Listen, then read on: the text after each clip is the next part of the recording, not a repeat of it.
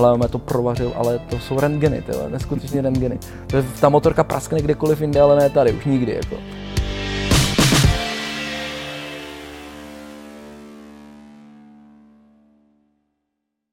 Přátelé, kamarádi, máme tady další genezní motoplky a já se jmenuji Vítě Lišavý a máme tady hosta, kterého jste si z husta přáli. Nám se taky líbilo, aby se tady ta schůzka odehrála. No a tak pan Vojta Vlasák přijel za náma. Člověk, který je zajímavý tím, že jezdí na motorce, tak jako každý motoplkař, ale on sám dojel na motorce do Japonska a zpátky, o tom se dneska budeme povídat, ale určitě nejenom o tom. Tak si uvařte kafe, sedněte a užijte si povídání. Vojto, ahoj, děkuji moc, že jsi přijel za náma do Zlína. Jsme prodejně Geneze ve Zlíně. Ty jsi jel na motorce z České Lípy, udělal jsi výlet. To sedí. Takže taky ahoj, děkuji za pozvání, moc si to vážím. A je to, jak říkáš, no. My jsme moc rádi, přijel, protože uh, jako motorkářů a cestovatelů už tady bylo docela dost, ale Nikdo nebyl takový jako ty, vždycky je to něčem specifické, to je, jsi mladý kluk, máš 31 let a prostě si sedl jednoho dne na motorku a jel do Japonska a pak se z toho Japonska na té motorce vrátil. Samozřejmě přes moře si jel na lodi.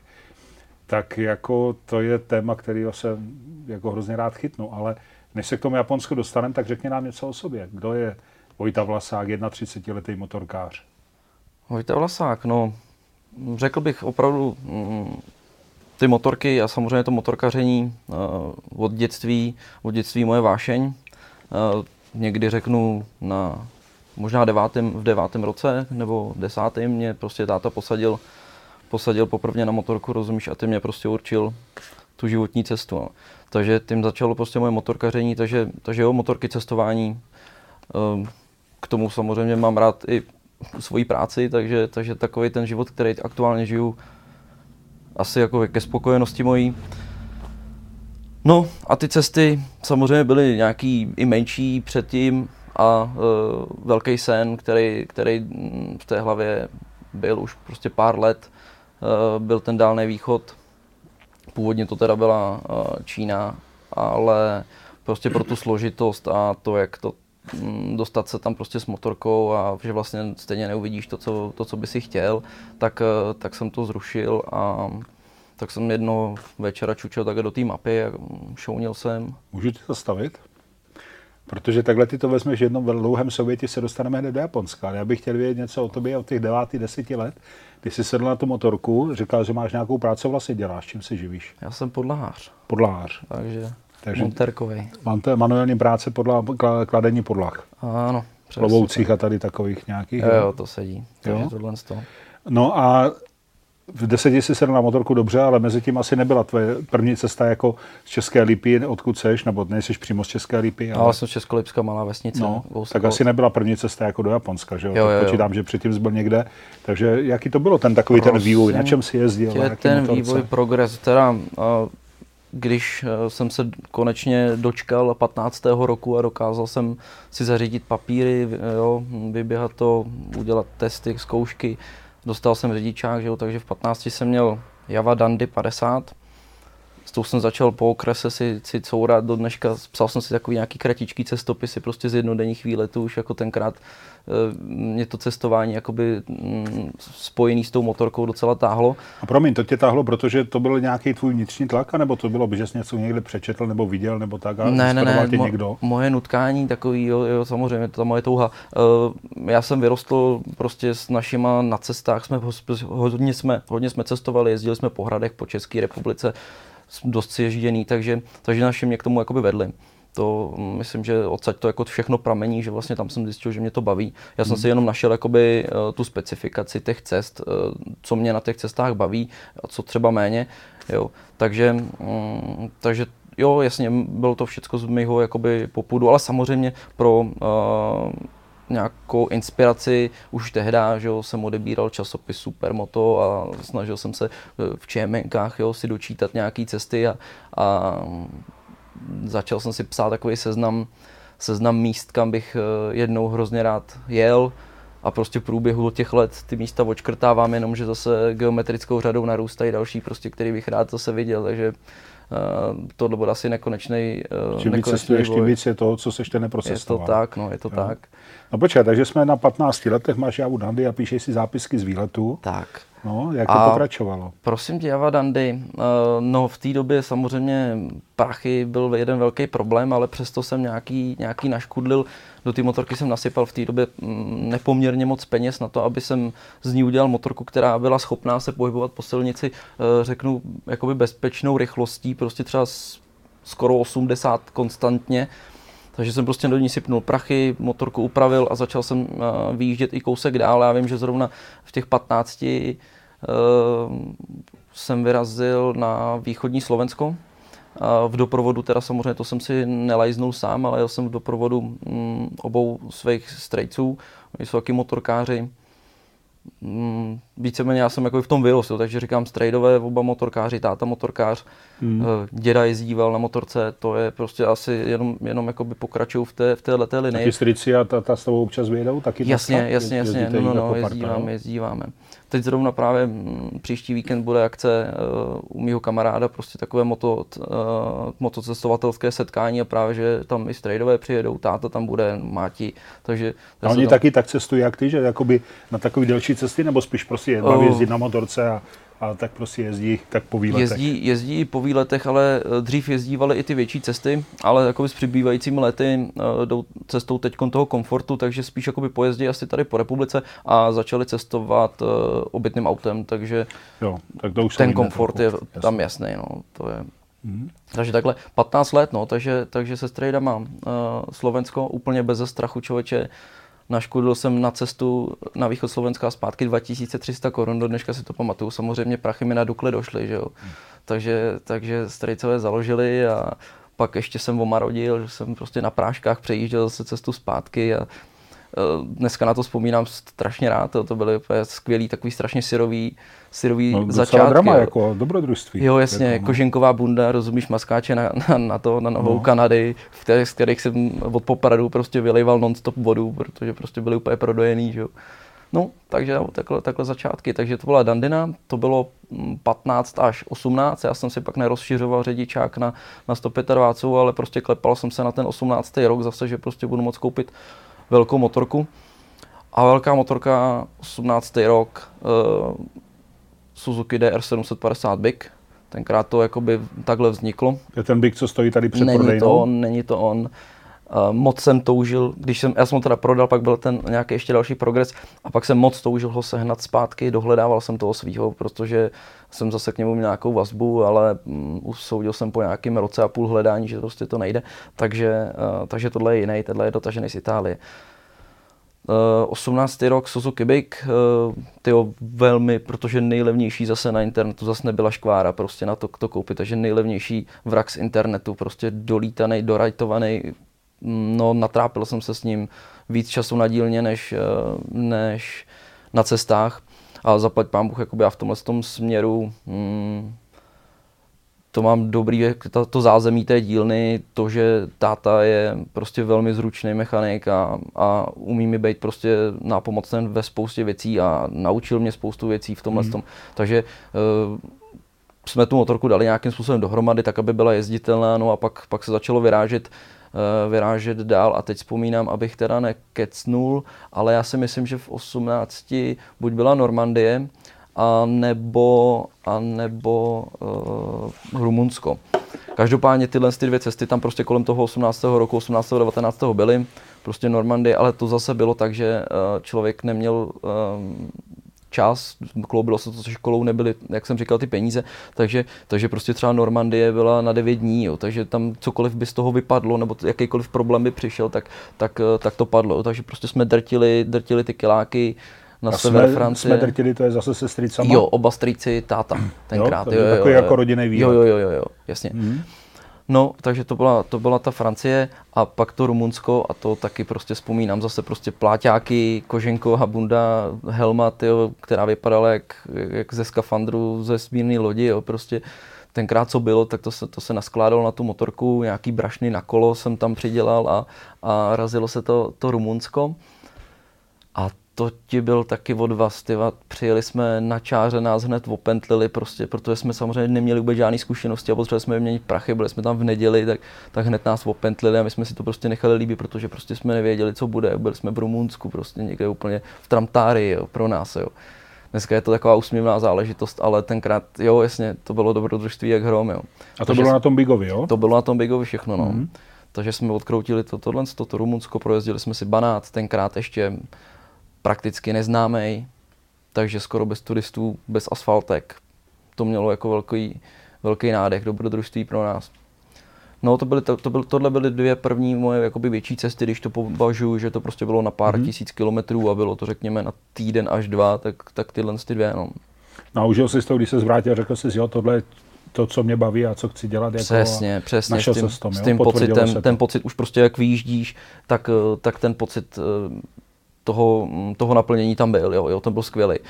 To je jediný co a to mě drží do dneška. Já mám prostě, asi jsem moc času na té dílně trávil, ne? takže já se prostě podívám na motorku a, a vidíš prostě tisíc věcí, které se můžou podělat. Ne? Potenciální problém. Tak. Jo? A já prostě před těma cestama, uh, samozřejmě jsem věnoval péči těm, těm strojům. Jo? Zrovna třeba si vybavu před tím Rumunskem, tak už dva měsíce před tím rozebíráním, vyndování karburátoru. Ono to jezdilo, nemělo to problém. A já jsem prostě chtěl vědět, že to tam je fakt všechno v pořádku a tak dále. Takže takovéhle věci. No a potom, ale to se mi děje fakt do dneška. Jo? Vy, i třeba teď ta velká cesta, co jsem měl.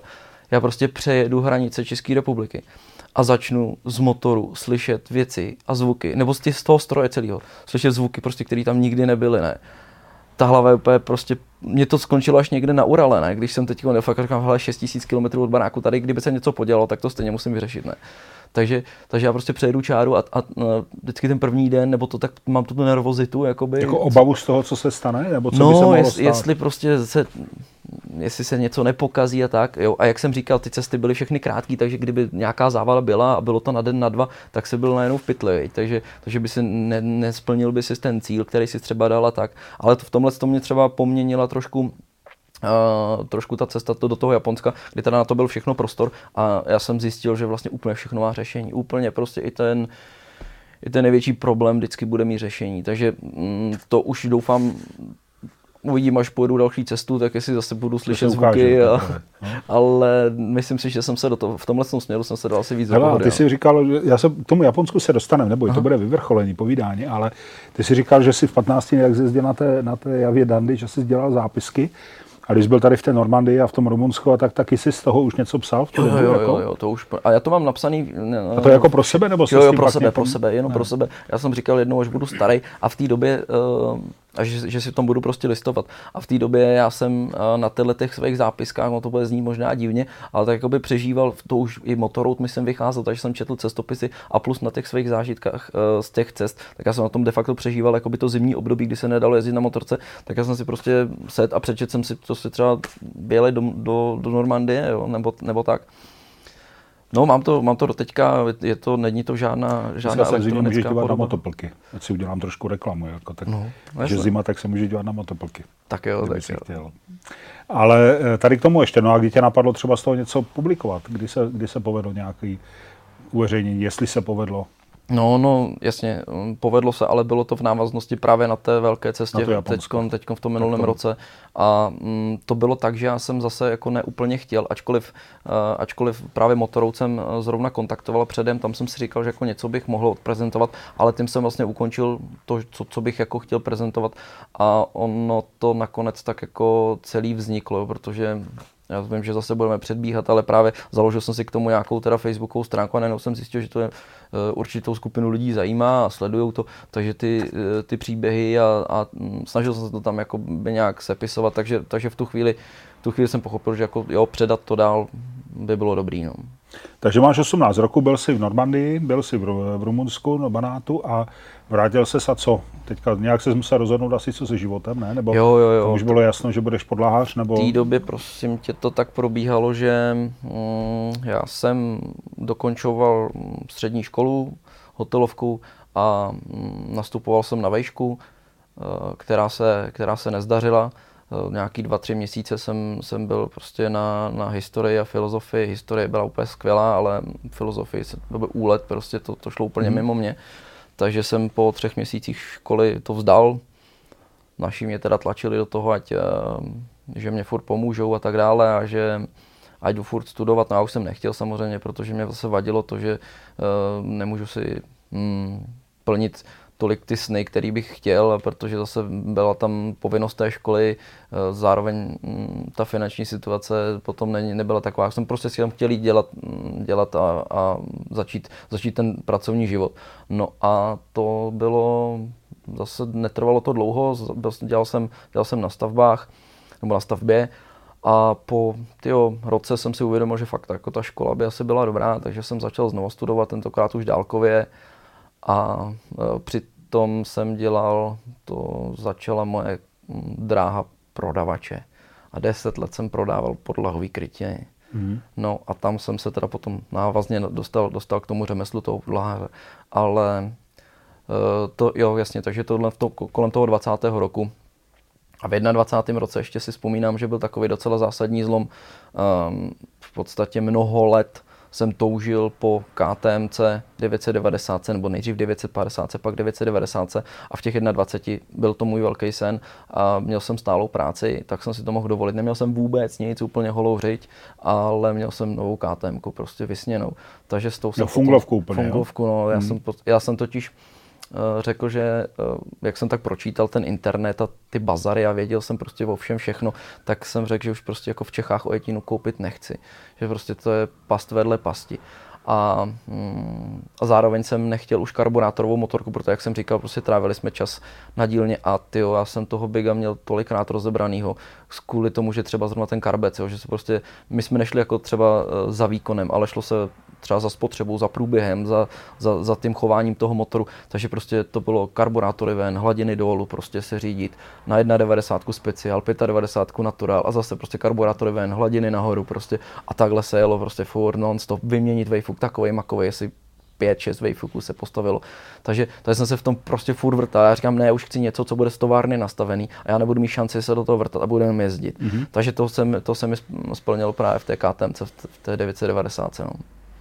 No a tu školu si dodělal, nebo ne? Když říkal, jo, že jsi jo, jo, další školu? školu, potom teda, jak jsem říkal, bylo to při práci a jsem sociální pedagog. No. Sociální pedagog, který klade podlahy. No, je to a tak. proč nejsi sociální pedagog? Já jsem se v tom nenašel. V průběhu těch studií no. jsem pochopil, že to není úplně jako směr, který bych chtěl, ale hm, už jsem v tom byl nastoupený a hm, chtěl jsem to dotáhnout dokonce, nechtěl jsem prostě udělat po druhý zase nějaký stop a čáru a že na to kašlu, tak, tak jsem to dotáhnul do konce a, a dělám řemeslo, no. Jako na tom mi špatného není, ale jenom se ptám, jakoby, co tě k tomu vede, tomu, tam to jo a tam to ne, jo, tak hmm. jenom proto se ptám jinak. Klobouk dolů, každý má dělat to, co baví, že jo, ty to je naprosto jasné. A to se mi teď daří, takže, takže tak. klidně u toho zase nějaký pátek zůstanu. Tak to blahopřeju. Kež by to každý mohl říct, jo, baví to, co dělá. Ideální je to, stav. Je, je to tak, no. Jako spoustu, spoustu lidí, se kterými se bavíš, tak opravdu chodí do té práce mm, Samozřejmě já tam taky chodím, protože potřebuju že, eh, zaplatit složenky, ale, ale mám radost, když potom odcházím z té zakázky a víš, že si prostě přišel, přišel na stavbu a odcházíš a je tam být. Jo. Jo, Což ty podlahy zrovna jako dělají. Tak tohle mě fakt... A je to vidět, když se otočíš, tak prostě za tebou kus práce. Je jo? to tak. Hmm, to. No a takže máš novou motorku, tak asi jaký nějaký plány, co s ní, tak kam si vyjel? Na KTMC? No, Co byly tvoje další destinace? to byl nějaký Balkán. Myslím si, že to znova bylo nějaký Rumunsko, Uh, ty brďo, co ještě byly? Normandské ostrovy byly s KTM, uh, eh, v kanálu La Manche, Guernsey, Guernsey Jersey. Uh, tam jsme zase teda zrovna si vybavuju, že jsme byli asi s obouma strejcema i s tátou, um, protože zase my máme rádi um, tu vojenskou historii, druhá válka především a tak dále. Máme to všichni společně, takže to, ty ostrovy jsou jedna velká pevnost, takže tam jsme byli v ráji. Proto ta Normandie je ten první výlet. Ano, ano, jo, ano, ano. Jasně. jasně, ono to bylo to takhle směřovaný. No. Mm. Nebo míváme celkem tradičně uh, tyjo, taky myslím od nějakého roku 2007 uh, eh, konce září, vždycky si uděláme prodloužený víkend a zase prostě jezdíme po českém opevnění. Jo. Takže no, jezdíváme poslední roky méně, protože zase mm, já jsem třeba i dost rozlítaný a tak, ale jezdíváme takhle pospolu. No. No super. No a kdy teda přišel nápad na, to, na, to, na tu velkou cestu?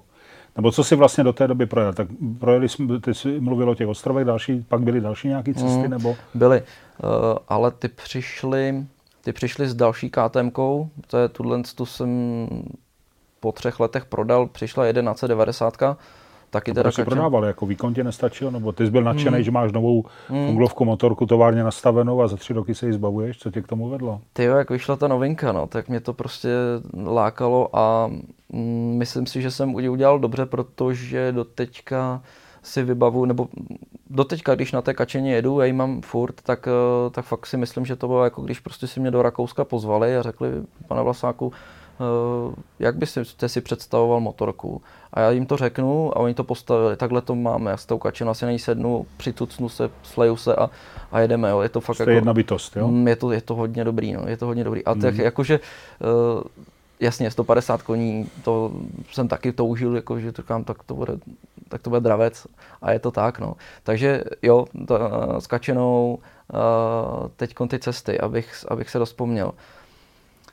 Um, myslím, že Kavkaz byla uh, úplně jako řeknu, to jsem říkal hlavně to pět týdnů, 35 dní na cestě, to bylo první takovýhle dlouhý, že to nebyla jenom nějaká dovolenka, ale opravdu jsem si vzal neplacený volno a a uh, valili jsme s kamarádem vlastně uh, na Kavkaz, Gruzii jsme si projezdili, taky v té době prostě uh, to nebylo až tak až tak uh, profláknutý jako dneska, samozřejmě ta dostupnost je tam mnohem lepší. Azerbajdžán, do, do Baku jsme dojeli, takže vlastně uh, taková točka tam potom po těch uh, kavkazských republikách přes Arménii zase zpátky Tureckem Eh, tak to byla hodně, hodně povedená, hodně výborná taková pohodová cesta. No a Maroko. Maroko, Afrika, taky měsíční, měsíční cesta mm, po, po severní Africe, západní Sahara, Maroko. To, to bylo dobrý. A to fungovalo tak, že jsi vždycky našetřil peníze na podlahách a potom si jako je utratil tady na těch cestách? Přesně tak. Ono to takhle funguje do teďka. No. Prostě Jasně. člověk celý rok šetří, dává to bokem, aby potom mohl za ten měsíc třeba vypadnout. A, a říkal, že jsem s kamarádem, takže tady někde si opustil jakoby rodinu nebo rodina tebe a, jo, a jo. našel se s někoho, s kým si jezdil? Nebo Protože ta, um, ta vzdálenost a, a ta časová náročnost z těch cest uh, samozřejmě našim nebo tátovi nebo, nebo strejcům nedovolovala uh, absolvovat tyhle cesty. To znamená, že jsme se tehdy s chodou velkých náhod seznámili právě eh, s Petrem, s kterým tyhle cesty jsem absolvoval a uh, sedli jsme si na těch cestách, což to klobouk dolů před ním, protože jako se mnou prostě dlouhodobě vydržet je celkem problém, ale on to nějakým způsobem zvládá, tak neskutečný flegmatik, zřejmě. Takže jsi vůči typ, když jedete vy dva, tak jste, jsi ten ten, kdo rozhoduje, nebo, Ty nebo jsi ochoten taky diskutovat a poslechnout? My, my jsme docela si myslím, eh, docela jsme do, jakoby na té cestě o tom mluvili a o těch věcech.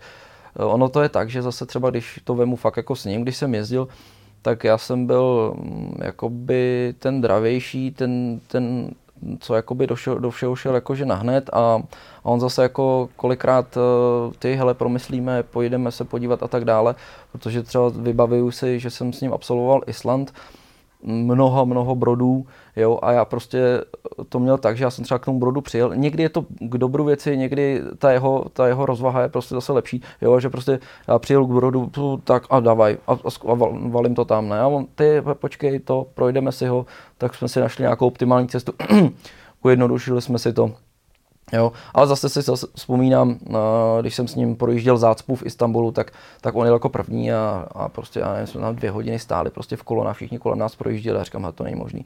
Takže jsem prostě přijel a říkám, hele, drž se mě, jo, a, to, a, a zase jsem ho protáhnul. Takže myslím si, že nám to docela jakoby zapadlo, že, mm-hmm. uh, že jsme každý do, toho, do té cesty eh, přinesli něco a dávalo to dohromady smysl. No a když třeba jedete takhle, tak jako jak spíte? Spíte ve stanu nebo pod jo, širákem? Nebo... Především, především stan širák, jo, jo. Já tohle, to, tenhle ten druh cestování mám moc rád. Uh, samozřejmě jednou za čas je dobrý se někde ubytovat, nebo když počasí nepřeje, tak, tak prostě mít střechu a být někde v teple a usušit se, vykoupat se. Jo, ale, ale preferujeme, nebo já preferuju právě ten stan a být někde venku, mm-hmm. najít si nějaký parádní místo, ideálně s nějakým výhledem třeba, nebo u vody, to je zase sebou to jo, nevím, jestli to můžu říct, že se vozím třeba prut, víš co, a než nemám povolenku. Tak jo, jenom to, vozím. Ale to děláš jenom v cizině tady u nás, ne? Přesně. Jasně. Hmm. takže, takže tak, takže úvody, uh, oheň, večer, mm-hmm. taková ta, taková ta mm, trochu tremská záležitost. No. A takže si jako vaříte si ze vlastních zdrojů, nebo chodíte, nebo využíváte i jo, já tu... vařím, vařím, nebo vaříme. Eh, já nejsem líný si uvařit. Eh, samozřejmě jo, když někde se naskytneme a že tam je prostě hospoda, jo, jde, jde se, není to pravidlo, ale, ale ve většině případů vaříme. Jasně, no ale nevyhýbáte se vlastně těm místním třeba mm, specialitám Jo, nějakým, je potřeba určitě to odzkoušet. to je součást vlastně toho cestování, to jídlo. Rozhodně, ne? rozhodně, u mě, u mě je docela zásadní, jo, mám to rád. Když... A zápisky máš pořád? Pořád píšeš? Je Mám, ale text cest poslední dobou je to takový složitější, že, že um, těch cest bylo v poslední době jakoby po vícero a um, máme třeba rozepsaný a nemáme dopsaný. Ale, ale postupně na tom pracuju. A to píšeš to jako kam večer, že třeba lehneš do stanu a teďka, co, co jsem dneska zažil, tak si uděláš pár poznámek, jo. až se vrátíš, tak... Takhle, dřív, eh, dřív jsem to nedělal, že jsem neměl vůbec nic. A pak jsem to tahal všecko v podstatě z fotek a z videí, protože jsem eh, ty videa natáčel tak, abych jsem to i komentoval. Hmm. Sice je to jako když prostě ně, eh, koment, jako když někdo umřel, prostě monotónně a fakticky, ale Eh, nechalo se z toho vytěžit právě potom to, to, co se vlastně dělo a nedělo, jaký bylo třeba počasí a kde si, co si. No až teď vlastně na tu velkou cestu jsem řekl, že to prostě už nikdy bych nedal, takže jsem si pořídil normálně prostě sešit a, a večer nebo jednou za dva dny jsem Zapisoval. si napsal datumy, hmm. napsal jsem si kilometry třeba a, a sepsal jsem, co bylo. Pojďme na velkou cestu. Tak jak se to narodilo? Jestli tomu dobře rozumím, tak Vojta Vlasák procestoval na svých motorkách vlastně s takovou celou Evropu, více či méně. Jo, začal si ve Francii, potom postupem času si šel spíš do těch takových těch dobrodružnějších cest na ten východ Evropy. No a pak ty někde muselo prostě osvítit ta myšlenka, hele, já bych se chtěl podívat ještě dál. Většinou bývá ten vývoj, co já vím, tak tady od našich hostů, tak ten Magadan směr, nebo ten Vladivostok a tak. No a ty jsi to protahal ještě do toho Japonska. Jak se to objevilo v té hlavě? Nebo jak dlouho to rostlo, ta myšlenka? Myslím si, že před tou cestou samotnou, to poprvně, kdy jsem potom začal o takovéhle cestě uvažovat, tak bylo dva až dva a půl roku. Jo, myslím, že tak. Ale bylo to, že jsem chtěl jet e, Čínu. A právě začal jsem si načítat, co, co by se tam dalo, nedalo, jak by to bylo finančně náročné. No a posléze, to jsme právě ještě s tím Petrem to plánovali, Eh, posléze z toho sešlo, protože prostě to nebylo reálný.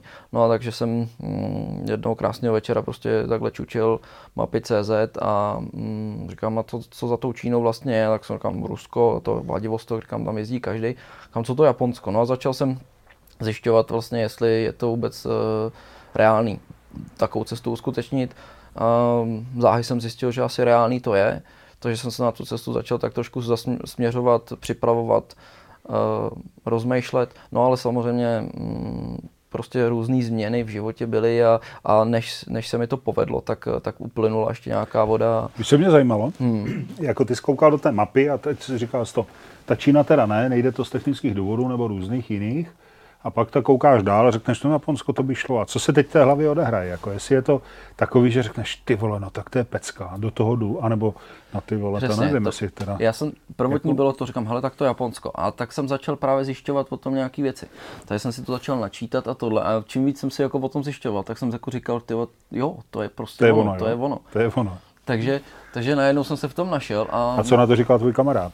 Mm, jo, jsem mu to moc jo, líbilo, taky ta cesta, no, ale pak na, nakonec z toho vzešlo, ne, ne, nebylo to, nebylo to realizovatelné, takhle prostě zase je to vždycky o tom čase hlavně a tak, takže uh, já jsem... Ale vím, že nakonec jel sám, že? Tak, vlastně. jel, jsem, jel jsem to nakonec sám, jsme se domlouvali o tom a Určili jsme si nějaký datum, do kdy se jakoby rozhodneme napevno a uh, vzešlo z toho, vzešlo z toho to, že jsem jel teda sám. Mm.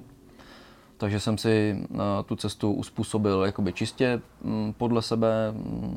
Um, to co, to, co jsem chtěl vidět, to jsem si, to jsem si do toho tak nějak no zařadil. Pro mě, já ty musím skákat do řeči, hmm. že mi vždycky napadají různé otázky, abych na ně zapomněl.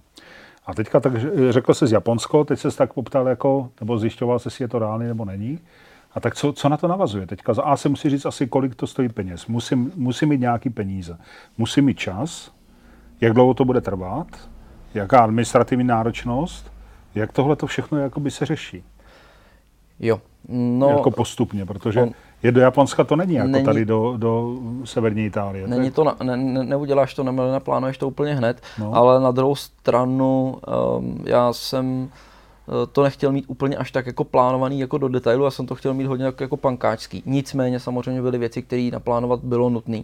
Jo, ať to byly víza, ať to byly nějaké očkování, ať to bylo prostě eh, já bych byl prostě kompletně po zdravotní stránce zkontrolované, prostě oči zdraví, ne, braille jsou takový, jaký mají být, zuby jsou v pohodě, jo a tak dále, protože nechceš to potom řešit někde na tom východě, viď.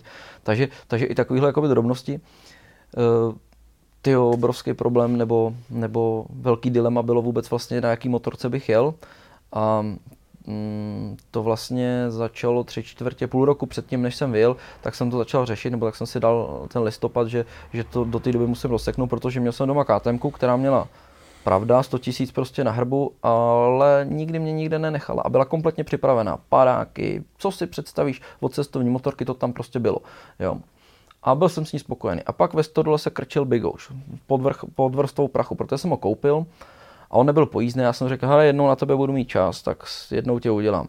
No a mm, teď jsem začal zvažovat a najednou jsem prostě zjišťoval, že ten Big má uh, při takovéhle cestě mnoho výhod a to, že mm, když jsem si to začal psát, já jsem si to psal asi měsíc v kuse, že jsem si prostě napsal plusy, minusy jednotlivých motorek, a uh, tyjo, ten Big už vyhrál snad 3 ku 1, jako jo, prostě. A přestože to nebyla vůbec vybavená motorka, nebyla vůbec pohyblivá, neměl jsem ji vyzkoušenou, tak jsem se rozhodnul právě v tom listopadu, že teda toho Biga postavím. A přidaná hodnota byla to, když už jsem potom začal uh, to pospojovávat, říkám, hele, ty Big už vlastně on je japonský a teď prostě tam bude někde ta fabrika a tak dále. Ale na, nakonec, eh, nakonec se z toho stal jeden z hlavních cílů, jako třeba v tom Japonsku, že jsem se dostal do původní vlastně starý továrny, kde on byl vyrobený. Jo. Takže ten uzavřel ten kruh, když to řeknu takhle. Mm-hmm. Jo. Tak, takže, takže jsem začal chystat Biga, strávil jsem, ten se rozebral úplně, úplně do šroubku vlastně, jel jsem s motorem, jsem měl zase za kamarádem do Ostravy, on měl skvělý zázemí eh, ve firmě, kde pracoval, takže tam jsme mohli, tam jsme mohli ten motor připravit nejlépe, myslím, jak, jak bych mohl. Jo, takže to byla příprava stroje. Pak jsem potřeboval pořešit eh, samozřejmě, jak to ufinancovat. Já jsem byl rozhodnutý, že to pojedu. Já jsem věděl, že na to nebudu rozhodně mít, takže, takže jsem věděl, že něco budu muset prodat. Věděl jsem, že uh, si budu muset třeba něco půjčit a zkusil jsem cestu jít i, nebo cestou jít uh, nějakých sponzorských darů. Jak jsi spočítal náklady celkově? Jako? Jak, jak odhadneš, jak, kolik takováhle cesta může stát? Jo? Hodně blbě, no. Hodně blbě a uh, udělal jsem tam nějakou rezervu a stejně mi to prostě ve finále moc nevycházelo, takže ta zkušenost tam nebyla, rozumíš, za dalších nikdo ti, uh, nikdo ti neřekne prostě, co stojí cesta do Japonska zpátky, tuhle tu informaci moc nedostaneš. No právě, takže podle čeho, to mě mm. právě proto se na to ptám, jak se no, jako čím fakt se odhad, no, v podstatě, v podstatě jo. fakt odhad, jo, tak jako mm, samozřejmě na internetu. A nebudou si... zás na internetu po nějakých informacích asi jo, se jo, ceny pohoných mod, jo, no. uh, odhadovaný kilometry, to, co prostě můžeš, dej, dejme tomu, denně utratit jako za jídlo a tenhle ten, jakoby tu režii, že jo. No, takže, no, odhad. Jeden velký odhad. No. a kolik ten odhad zněl teda? Jaká byla ta částka, které se, ke které se směl jakoby dostat? Já, a... jsem, já jsem teda optimisticky doufal, že to bude do 200, no. Mm-hmm. Že bych to měl s přípravama do 200 a on to potom přelezlo ale přesnou částku nevím. Jo, to vlastně bude někde třeba kolem těch 250 možná. Zhruba a, tak. Tak, ale nevím to, protože víš, co to je, tady je očkování a, a já jsem si to nepsal. Já jenom tak, tady, jako ať mám vůbec představu, jako, mm, jakým jo, je to ranec, je to, je to ranec, ale, ale veliká, um, veliká částka potom jsou ty lodě. Jo, dostat se vůbec do té Koreje je drahý, z té Koreje do toho Japonska je to drahý. No dobrý, tomu rozumím, takže chceš jít do Japonska, víš, že potřebuješ zhruba 200 tisíc, potřebuješ na to kolik, 4 měsíce, 5, mm. nevím to, no, asi 4,5 měsíce jsem to jel.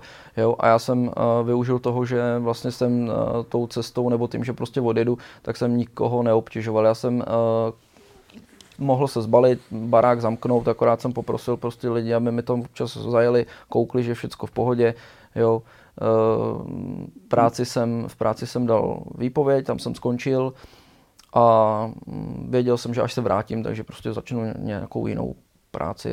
Nakonec jsem teda zase... To je odhodlání teda, ale že tohle to všechno uděláš kvůli tomu, jo, abys vyjel? ale ne, neměl jsem vůči nikomu zodpovědnost pouze za sebe, takže jsem si řekl, že mm, jako neviděl jsem v tom až takový problém, jako třeba skončit s prací, to mě až tak jako tenhle ten problém jsem neměl, jo, protože jsem věděl, že až se vrátím, tak práce nějaká určitě bude, že prostě budu dělat tohle nebo tamhle, to je to úplně jedno, ale prostě neumřu hlady. Tak je pravda, že kdyby žena teď měl, měl rodinu, tak, tak to rozhodování je vlastně kolektivní a to je, je to komplikovanější. To jo, jasně, a tak tohle prostě neuděláš rodině, jo, že bys prostě od nich odjel na 4 měsíce. No tak můžeš, a... jako spousta lidí takhle cestuje, ale ta rodina je v tom prostě nějakým způsobem zainteresovaná a ví, že prostě musí ti to dovolit, nebo respektive s tím souhlasit. třeba, no jasně, no. no. Jo, to těžko to můžeš dělat tak, jako že se rozhodneš, což ty můžeš, nebo mohl si, protože vlastně jsi zodpovědný sám za sebe, že? takže ta výhoda v tomhle tom jakási je, si myslím.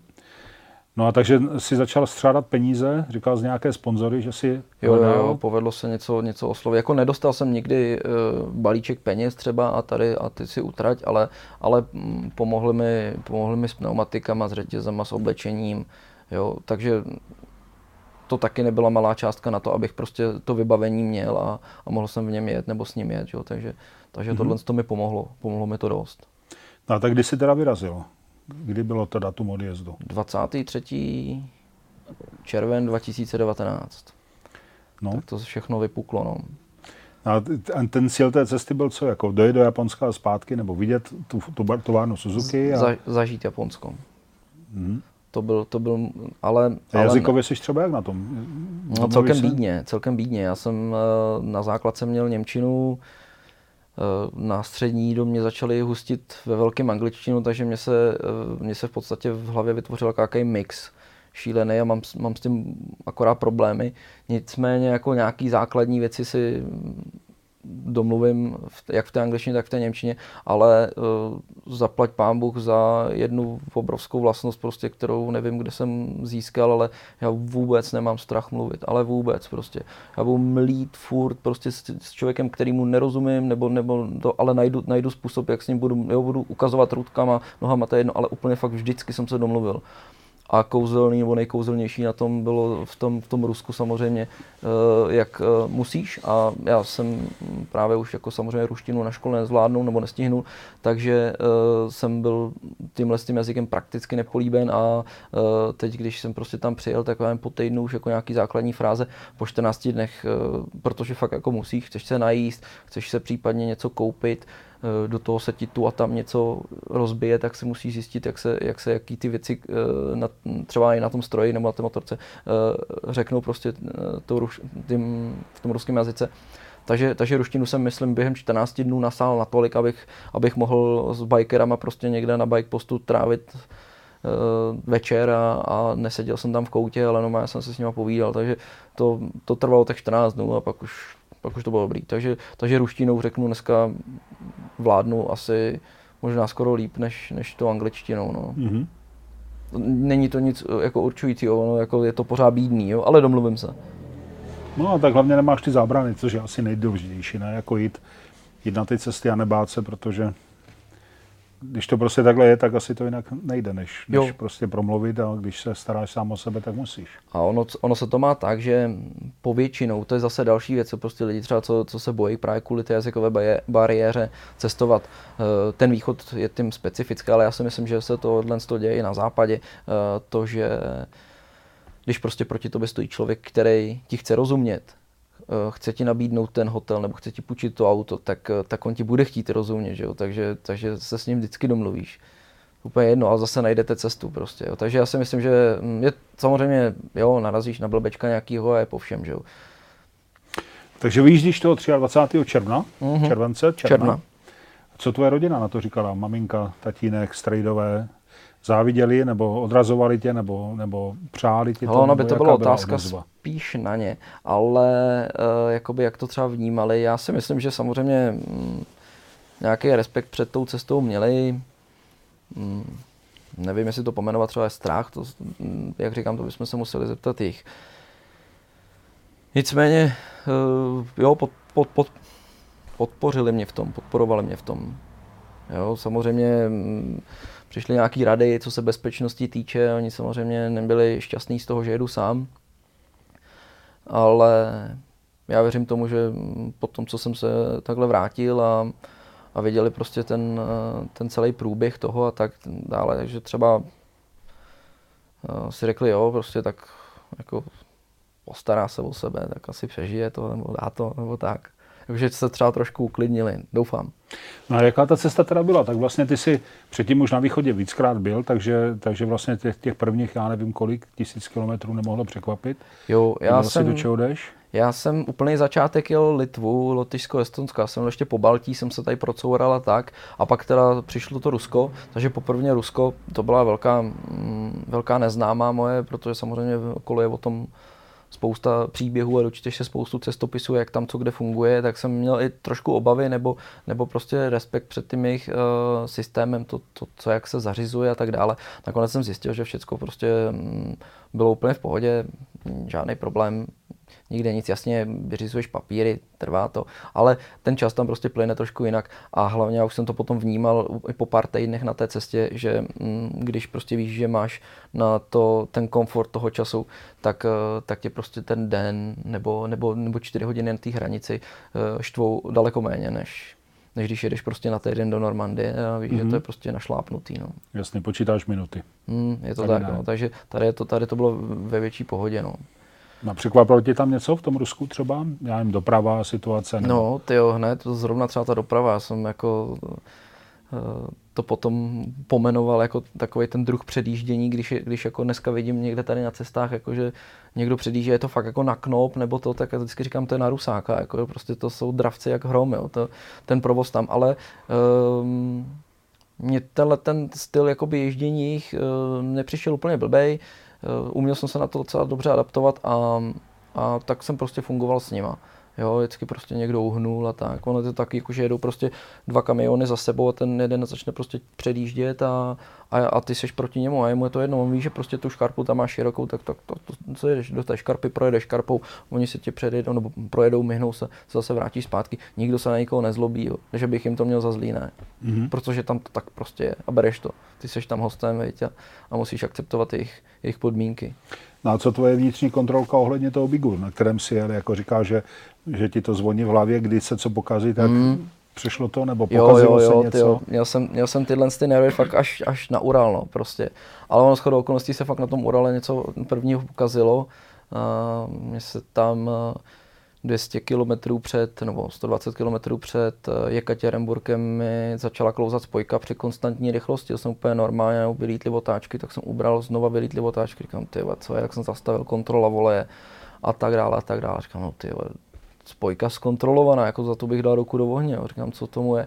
No, jak jsem pomaloučku do, dobrbala do toho, do toho Jekatěrenburku, tam jsem sehnal mm, motorkáře, pochopil jsem, jak mm, ruský motorkáři fungují, že prostě to je fakt jedna velká parta, jedna velká rodina pomáhají si, předávají si tě zase dál a dál, jo. A kdyby si chtěl, tak prostě můžeš de facto z bike postu na bike post z jednoho města do druhého a, a vždycky se o tebe postarají. A kdykoliv je problém, tak zaříděj, jo. A já jsem tam narazil na skvělého týpka, Artěma, ten jezdil na BMW a hm, hned se mě ujal, uh, druhý den vlastně na, na, na sídlišti, prostě na chodníku jsem, jsem toho biga rozházel, vypustil jsem volej, zjistil jsem, že, uh, že při té uh, zimní, řekněme, generálce toho motoru jsem tam dal uh, špatný šrouby, protože jsem vlastně celou motorku jsem předělával na imbusy a tady byly šrouby, které zajišťovaly gufero, takový plech a gufero. A já jsem tam dal prostě ty imbusový místo křížových a byly o milimetr vyšší a tak třeli o primární převod, a třeli těch 6, 8, 10 tisíc kilometrů, až se ten jeden vy, vy, vyvyklal na to, že se trhnul, v oleji plavalo spousta šupinek, proto mi klouzala ta spojka a ještě teda proseknul gufero, takže jsme tam sehnali nějaký podobný gufero, ono nebylo ani stejný, ale nějak jsme ho tam napasovali, povedlo se. To bylo jak jsi mluvil o tom, co, co mě překvapilo, tak tohle zrovna třeba jako, hele, jak jsem říkal, jsem pod Český lípy. V Český lípě je nás 40 tisíc prostě. A máme tam tři speciálky na ložiska a gufera tam přijdeš a vymyslíš si nesmyslný rozměr a oni ho prostě seženou nebo, nebo mají skladem. To Rusko funguje trošku jinak, v tomhle tom, ti, co tam byli, to znají. A je to tak, že prostě tam nemáš tyhle speciálky, takže ty musíš jít a koupit třeba nějakou sadu na něco. Jo. Jsme prostě nic takového nesehnali. Protože já jsem potom se scháněl zase někdy jindy v Chabarovsku okroužek prostě nějakého rozměru a musel jsem koupit uh, sadu na repas hydraulického rozvaděče nějakého kamaze. Jo. Ale bylo tam to, to, ten okroužek, ten jsem si vyndal, tak jsem zahodil. Jo, a, a ono to stálo 20 korun, takže neřešíš, jo. prostě prdneš to tam a jdeš dál. Jo. Ale tak, je, tak tohle, na to jsem si musel přivyknout, jakože to schánění uh, třeba těch dílů, jako v tom Rusku, je trošku jinak. No. Mhm. Takže to byl, to byl můj i první No a co jídlo v. Rusku? Co ti chutnalo? Tyjo, ruská kuchyně super, já jsem z ní byl nadšený, jakože prostě samozřejmě já jsem uh, milovník borše a mm, já jsem ho tam v podstatě mohl jíst úplně každý den, protože de facto, jak jsem se každý den přesouval, posouval, tak uh, ono to funguje jako u nás guláš, ne? Prostě přejedeš z města do města, uh, od rodiny k rodině a ten guláš je prostě trošku jiný. A t- to Rusko taky, jo, prostě jednou v tom uh, byl kopec prostě ty řepy, jindy to bylo s koprem, jindy takový makový, takže, takže na tom já jsem třeba byl a plus jsem prostě ochutnával ty jejich dalšího, zase prostě ty vareníky, permeně, jo, mletý maso, co dělali a tak dále a tak dále. Jako to, toho, to, mm, ta ruská kuchyně fajn a když jsem jí měl rád, to mi je dost blízká taková. A spal jsi zase ve stanu? Nebo, Jo, jo, nebo pak jsou po soukromnicích? Prakticky, Nebo? prakticky řeknu třeba 80% stan, Uh, jenom, no, nebo třeba 70 méně trošku, uh, jenom občas právě jako využili třeba těch bike postů, kde třeba před městem mě odchytili právě motorkáři, hele, přijď na tuhle, tuhle adresu, prostě tam bike post, večer se tam sjedeme a to a ono to zase nešlo úplně často, protože ty, ty jejich party, jako to je, to je mazec, no, to, to dáš jeden Stakany večer, vodky? dáš to čoče a i pivo, jako tady no, ty samogony prostě tam, co teče prostě, tak oni pijou, no. A, a pijou to ve velkým. A takže jakoby udržet s nima krok je jedna věc, ale vydržet to jeden večer a druhý večer za sebou to prostě nedáš. Takže, takže oni sice třeba řekli, hele, tyjo, kam zítra dojedeš, prostě dojedeš dojedeš do Čity a ne, ne, ne, do Čity nedojedu, tak Ulan Ude, dobře, tak Ulan Ude, tak počkej, tak tady telefon Vitalij, volej Vitalije, jo, a, a ty prostě víš Irkutsku a, a kdyby si chtěl, tak prostě přijdeš do Ulan Ude, zavoláš, že seš na benzínce a Vitalij si tě vyzvedne a, a zavede tě na bike post a postará se o tebe, jo. Takže to zase spíš já jsem z toho kruhu vždycky jako záměrně vystoupil, protože jsem potřeboval trošku zrene, zregenerovat a zároveň jsem si chtěl i užít prostě třeba právě zase toho spaní, rybaření a, a, a té přírody. Jo. Mhm. Mhm. Takže no a jinak jako Rusko pro mě, ještě když to tak, takhle zhrnu, tak um, takový to pravý Rusko a ty, ty motorkáři, který mě opravdu jako přirostli k srdci, tak to prostě za tím Uralem dál. To, to je pro mě, to je pro mě jako číslo jedna v tuhle tu chvíli, no, co se lidí týče. Jeho příroda je na prd, tyjo, ta Sibiř, to je, to je jedno velký špatný. To prostě břízy, borovice, břízy, borovice, spálený les, borovice, konec, jo. Do toho tě žerou komáři a Mhm. to všechno, co tam je, po, po navigaci ti ukazuje prostě tě 495 km rovně dojedete na kruháč, vějte druhým výjezdem zase rovně, jo, takže no Rusko. Je to jinak. A cesty? Já Jakou- jsem se držel eh, převážně té, té magistrály, až potom teda jsem začal od- odjíždět od ní jako na Altaj, na Balkaj, na, na Baikal. Uh, a ta hlavní, to je špičková, to je až dejme tomu dál, za Irkutskem byly nějaký, kolem Čity byly nějaký úseky šotolinový, ale, ale jinak, to je, jinak je to skvělý asfalt, širokánská, pěkná cesta. No a takže ty jsi dojel do Vladivostoku. Takže když jsi jel, za jak dlouho tam byl? Od toho 23. června?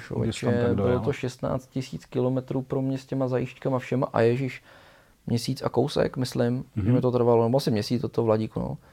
Já No jsem tam- teda, jak jsem říkal, že jsem měl ty, že jsem měl ty výlety, tak právě dost jsem projezdil Altaj, jakoby tu ruskou část toho Altaje, mm, právě ten Baikal a, a na, na ostrov Orchon, Olkon.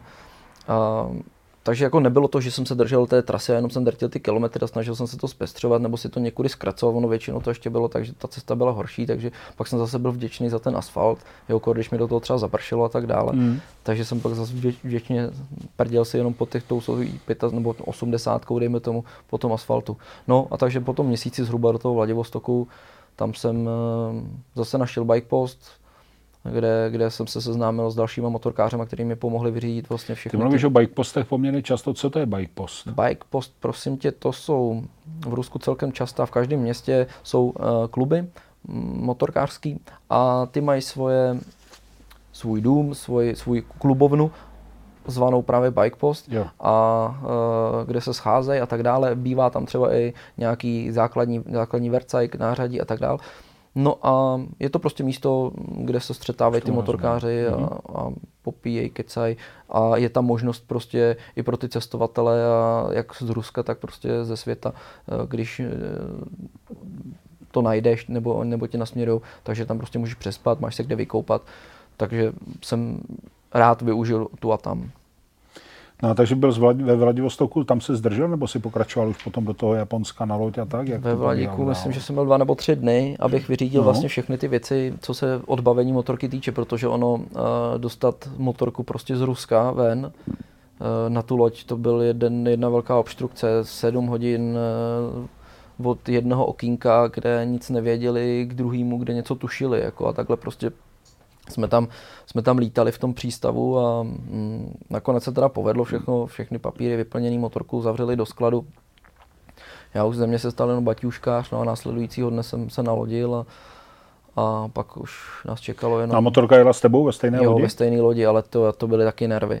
Já jsem ji neměl zkontrolovanou, teď jsem nevěděl, jestli, protože oni vlastně do té lodi vezli přímo z toho přístavu někdo a ty nevíš prostě kdo. A já jsem na ty motorky háklivý jako nerad, jsem nerad, když na to někdo prostě hmatá, šahá a neví co a jak. A teď ten Big O 6 tím specificky, že on má dekompresor, který musí zmáčknout, že jo, a tak dále, tak ten postup sytiče schovaný u karburátoru, tak jsem si nebyl vůbec jistý prostě, co, co tam my s tím provedli, nebo ne, odjede, že? Jestli to, takže já jsem tam úplně v panice prostě scháněl Mm, já nevím, jak se říká, stevartku, dejme tomu, jo, prostě, kterou jsem uprosil, aby mě vzala do toho podpalu, že potřebuji zkontrolovat motorku. Motorka tam byla, byla v pořádku, byla skvěle přikurtovaná, jenom byl zaplý klíček, to jsem vypnul, vypnul jsem benzína a věděl jsem, že je teda fakt se mnou, tak jsem si oddychnul a, a mohl jsem se jít jakoby odpočinout nebo, nebo užít, dejme tomu, tu plavbu, která nebyla až tak jako, uh, až tak dlouhá, takže, takže to Jak dlouho si plul na té Do Koreji je to uh, 22 hodin, myslím, a pak je to 15 hodin ještě do Japonska.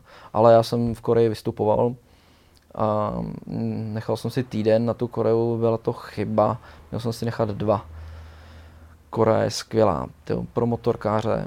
A však ty jsi nikam nespěchal, tam jsi mohl zůstat díl, nebo loď Mohl, ale nebo při, ne, ne, ne, ale při, trošku mě tlačilo akorát výzum uh, mongolský na cestě zpátky ale eh, i tak ten prostor by na to byl, ale připadala mi ta Korea tak maličká, že jako ten týden bude v pohodě, protože já jsem zase musel být, navazovalo to na nějakou loď, jo? a ta loď tam pluje jenom tahle ta jediná a prostě v týdenním cyklu.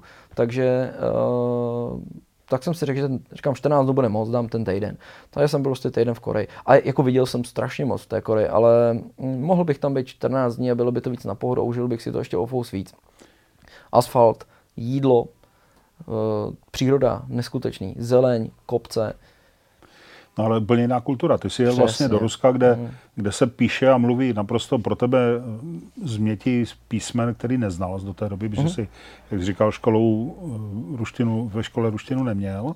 Takže i to samo o sobě je jakýsi kulturní šok pro tebe, ne? Protože číst azbuku není jednoduchý. No a potom, když přijdeš do té Koreji, tak to je dvojnásobný šok bych řekl. Jak se tam to, orientoval? Bylo to tak a naštěstí tak pro mě mm, primárně, že bylo potřeba uh, vědět nějaký směr, takže cedule, co se na, na cestách týče, tak naštěstí ty hlavní tahy jsou tam všechny i v angličtině normálně prostě eh, latinkou, že obsaný, mm-hmm. takže to bylo v pohodě. Tenhle jsem problém záhy jsem zjistil, že odpadnul a skvělá věc, jenom ta Korea to teda na té mé cestě měla, eh, tak jako máme my tady u nás takový ty hnědý cedule, které tě směřují na ty zajímavosti, hrát, zámek, rozhledna a tak dále, tak v té Koreji je taky.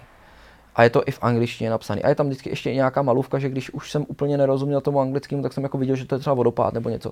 Mm-hmm. Takže já jsem si potom eh, tím, že v podstatě tu moji cestu já jsem uh, nenaplánoval vůbec, jako, že já jsem teda původně ty ambice byly, že si rozepíšu všechno, co chci vidět a kdy, kde budu, jaký den. A pak jsem prostě pochopil, že takhle cestovat nechci, že to chci fakt jako mít úplně volný, trochu na pankáče, že nebudu vědět, co kde bude, co bude zítra, netuším, prostě potkám nějakého cestovatele, on mi řekne, hele, tam bude to, a to se prostě stává na těch cestách, protože ty lidi se jakoby potkávají, že? takže uh, tu Koreu jsem měl vždycky tak, že jsem se jako podíval ráno do mapy, řekl jsem si, kam asi jako bych chtěl dojet a podíval jsem se nějakou pěknou cestu, kterou tam půjdu, nebo mm, kterou se tam chci dostat. A po té cestě jsem prostě využíval jak tyhle hnědých cedulí, tak samozřejmě, když mi někdo doporučil, anebo když jsem sám viděl prostě něco pěkného, takže já jsem tu Koreu vyzobával tímhle tím stylem. Ono se to má tak, že já si myslím, že po té cestě, nebo celkově, že jo, i v tom Japonsku, i v té Koreji, i v tom Rusku, mohl jsem vidět takový ty, jako, takový ty topovky, kde prostě stojí ty, uh, stojí ty davy těch lidí a já jsem potom na tom úplně netoužil, jako by nešel. Já jsem právě chtěl jakoby zažít, já jsem to chtěl zažít a ne vidět uh, ty, ty top, mm-hmm. top 10 Koreji mm-hmm. a tak a top 10 Japonska. Já jsem chtěl být prostě tam, kde jsou ty, kde jsou ty lidi, kde, um, samozřejmě, kde je ta příroda, ten ven, venkov prostě v Koreji, že jo, jak je komp- mně se právě na Koreji líbilo, jak je kompaktní, on je podobně kompaktní prostě jak ty Čechy, všechno je blízko, jo. Pro mě to bylo úžasný, potom Rusku, kdy prostě 500 km není nic, jo, a, a, a oni přesto jako mají samozřejmě rado, že to není daleko, je to jenom 500 km, a, a teď ta Korea prostě ona, ona má sama o sobě, prostě 400 kiláků, že, a co 15 km nějaká zajímavost, nebo místo, který fakt stojí za, za, za zastavení, za vyfocení, za projetí, jenom užití si ty chvíle, takže, takže ta Korea mě, mě bavila moc. No a týden jsi tam prožil a potom jsi teda další loď a Na už to Japonsko? A, Japonsko, no. A kde se vyrodil v Japonsku? V jakém městě nebo v jakém přístavu? Uh, Sakai Minato. Celkem Nikdy maličký, jsem o tom neslyšel. Cel, celkem maličký přístav, ale, no. ale jediný, kam to, takhle, kam to takhle pluje. Já jsem původně chtěl se do Japonska dostat z Ruska přes Sachalin, protože ze Sachalinu do Japonska je to fakt jako kousíček, ale někdy před čtyřmi, pěti lety prostě ty trajekty tam přestaly jezdit. Takže jediná šance aktuálně, jediná společnost, tato DBS, eh, ferry, tak, eh, tak ta je jediná prostě, co z toho Vladivostoku se do, mm, plaví právě přes Koreu do toho Japanu a zase zpět. Takže, takže moc na výběr nebylo. Takže jsem se uh, vylodil, je to na největším ostrově, na ostrově, na ostrově Honshu, a mm, po vyřízení všech formalit, což mě trošku překvapilo, to bylo skoro 8 hodin, jsem, jsem dostával motorku a sebe z přístavu, kde jsem musel vyřešit uh, pojištění toho stroje, což byl problém. Jo, to, ty rusové sice jako nevěděli, kam tě poslat, to tady Japonci jako přesně věděli, co máš dělat, ale neměli to nikde v přístavu. Musel si jet prostě 20 km taxíkem za draho, prostě si vyřídit pojištění, pak se zase vrátit a teda a teda, jo. Do toho tam bylo komplikované ještě tím karnetem. No, jako trvalo to, to mě překvapilo, to jsem točí nečekal. V Koreji jsem přijel, tam to bylo ráz na ráz. Najednou prostě všichni děkovali, všichni byli usměvaví a, a byl jsem vyřízený za půl hodiny prostě z lodi, jo.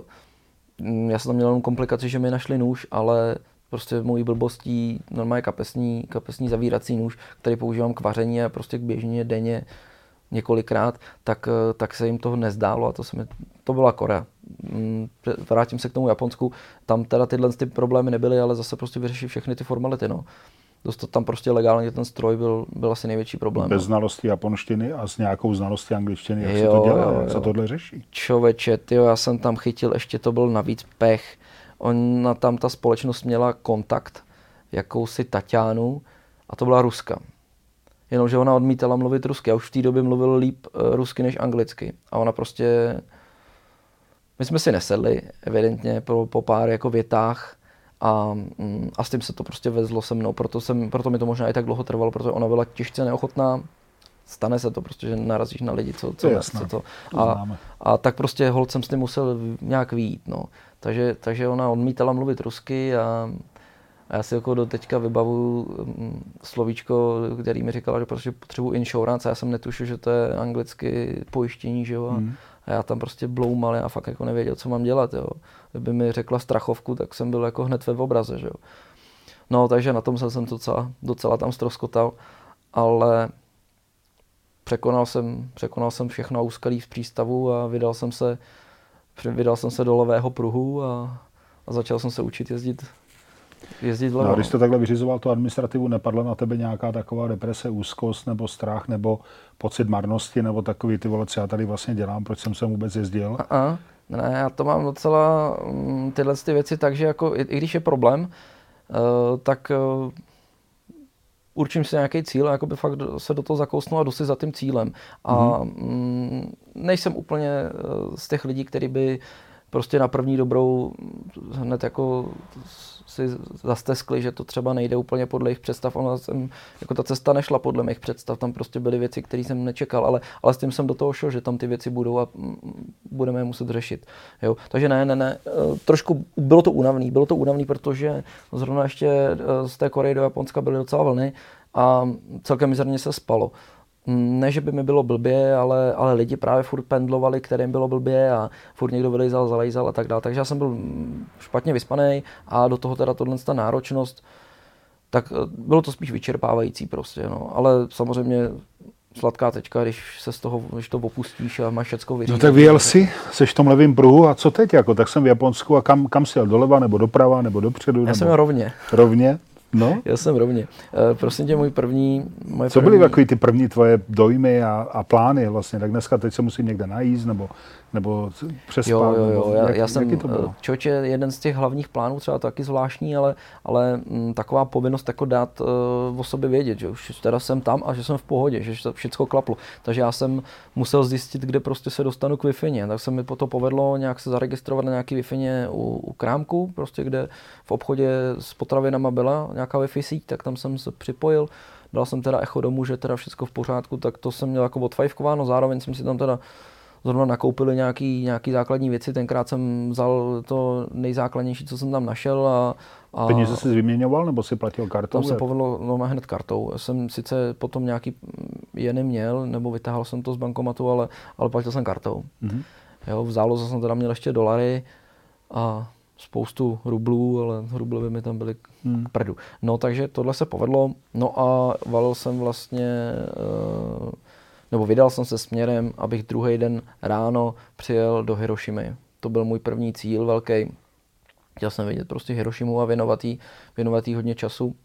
A prochodit si ne samozřejmě jenom to, to nejznámější kolem toho uh, domu, který, který tam zůstal vlastně po tom výbuchu té, té atomové pumy, ale, ale hm, chtěl jsem vidět i nově postavený Hirošimský hrad, který vlastně podle dochovaných nějakých nákresů postavili dokonale, jo, a je tam fakt je to úplně nový hrad, ale postavený podle, podle starých technologií, mm-hmm. tak takovéhle vě, věci, co jsem měl tak trošku jako po, poscháněný, a, mm, a zase jsem to nechal jakoby otevřený, že v té, že v té Hirošimě zrovna třeba zrovna u toho bombového domu byla wi na volně všude v parku, takže jsem si tak pogooglil, co ještě třeba vidět jako v Hirošimě, a tak jsem se to tak prochodil. A nechal jsem to, nechal jsem to v osudu, jako kam mě to zrovna zavané a, a z toho jsem měl, měl jsem z toho takový dobrý pocit, že jsem si jako, viděl jsem, co jsem chtěl a plus vždycky ještě něco navíc. Protože jsem prostě neměl nějaký čistě plán, že musím tam, tam, tam, jo, a tak jsem plynul prostě tím městem, třeba zrovna tady. A to tak, že ho projíždíš na motorce, tu Hirošimu třeba, anebo ji někde necháš a jsem se projít? Tam, tam jsem ji zaparkoval, tam jsem ji zaparkoval, všechno jsem nechal na motorce, převlík jsem se do nějakého rozumného oblečení, začal jsem si tam normálně trajdat, jo. Mm-hmm. Respektive vlastně já si myslím, že tam už jsem ani nejezdil v hadrech, protože tam byly strašné teploty a obrovská vlhkost a já jsem prostě odmítal sedět na motorce v tomhle, v těch hadrech, takže, takže já už jsem vlastně od Koreje jezdil sandále, kraťasy, tričko helma, vše. Protože a jak řešil to, to ubytování třeba, nebo jídlo teďka v tom Japonsku? Hele, já malinko se ještě teda vrátím, zrovna narážíš na to ubytování. Korea je fantastická v tom, že uh, Korejci milují kempování, takže všude spousta volných kempů, u kterých je i sprcha, toaleta a tak dále. A je to volný, free, můžeš tam přijet, kdy chceš, odjet, kdy chceš, je to v pohodě. Japonsko je problém, tam tohle nic takového není, ale mm, já jsem vycvičený tady z Čech a tak, a takže já se vždycky jako nějaký flíček najdu, kde se zašiju.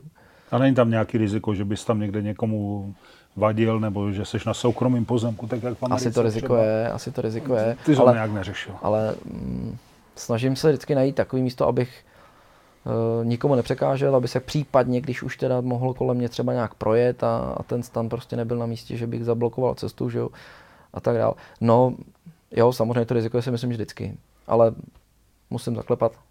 Nikdy, nikdy žádný problém, co se jako místa, výběru místa týče. Ať na předešlých cestách, ať tady v Čechách, ať to ne fakt nikdy, vždycky dobrý. Já mám Japonce zafixovaný, já osobně jako, jako takový jako příjemný, uslužný, milý lidi. Jsou takový, nebo, nebo potkává s takovýhle Japonce, nebo potkává s nějaký jiný Japonce? Ale eh, většinou se to má tak. Měl jsem takový pocit z nich, um, porovnám-li to prostě s těma Korejcema nebo s Rusama, Rusové ty jsou úplně družní. Korejci, ty jsou zvědaví a, a, a nestydějí se, přijdou a zeptají se. A i když neumějí, tak mm, nějaký překladač v mobilu a komunikuješ s ním přes to. Japonec na něm vidí, že on je zvědavý, ale pravděpodobně mu něco nedovoluje to eh, jako přijít a oslovit tě třeba na ulici a tak. Až když vás vždycky stmelí nějaká nebo potká nějaká situace, nebo potkáte se u nějaké situace, která je vám společná, tak v tu chvíli začíná komunikace. Ale do té doby, jako že by prostě přišli na benzínce a oslovili tě, se mi tam za tu celou dobu stalo fakt jednou. Mm-hmm. Jednou jedinkrát a to um, to bylo tím, že prostě člověk, eh, potkal jsem se s chlapíkem, který byl neskutečný fanda eh, do značky Suzuki. On prostě žil tím, neměl rodinu, jenom práce, Suzuka, jo. A byl to prostě pán v letech, ale prostě nechtěl už mít rodinu, jenom prostě pro něj byla tohle, to sám jezdil v takovém nabroušeném Swiftu, jo a žije si prostě ten svůj suzukácký život a ten právě mě viděl, bo jsem stál zase u nějakého krámu na wi abych teda zase další den dal o sobě nějak vědět a ten Big už má ze předu prostě nápisy, že o Suzuki, tak on se zastavil a, mm. a dal, dal se se mnou do řeči. Takže uh, takže to byla taková jediná zkušenost a jinak, uh, jinak spíš to člověk musel iniciovat.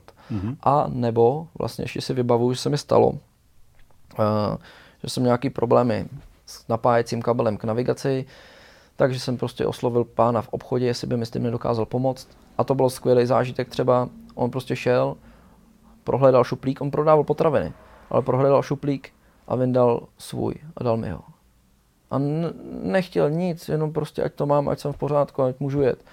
Tak jsem mu ještě jako vysvětlil, že bych chtěl jídlo, ale jakože ne restauraci, že bych chtěl koupit něco a to, tak on mě prostě nasměroval, jo, co, co potřebuju. No a uh, shodou okolností před tím krámkem jsem se potom potkal s nějakýma motorkářema. Ti tam uh, z tebe jakožto z naložený motorky s úplně jinou SPZ, tak z tebe mají neskutečnou atrakci a zdraví se tam, ty motorkáři tam mezi sebou držejí taky, tak jak jsme zvyklí třeba my tady.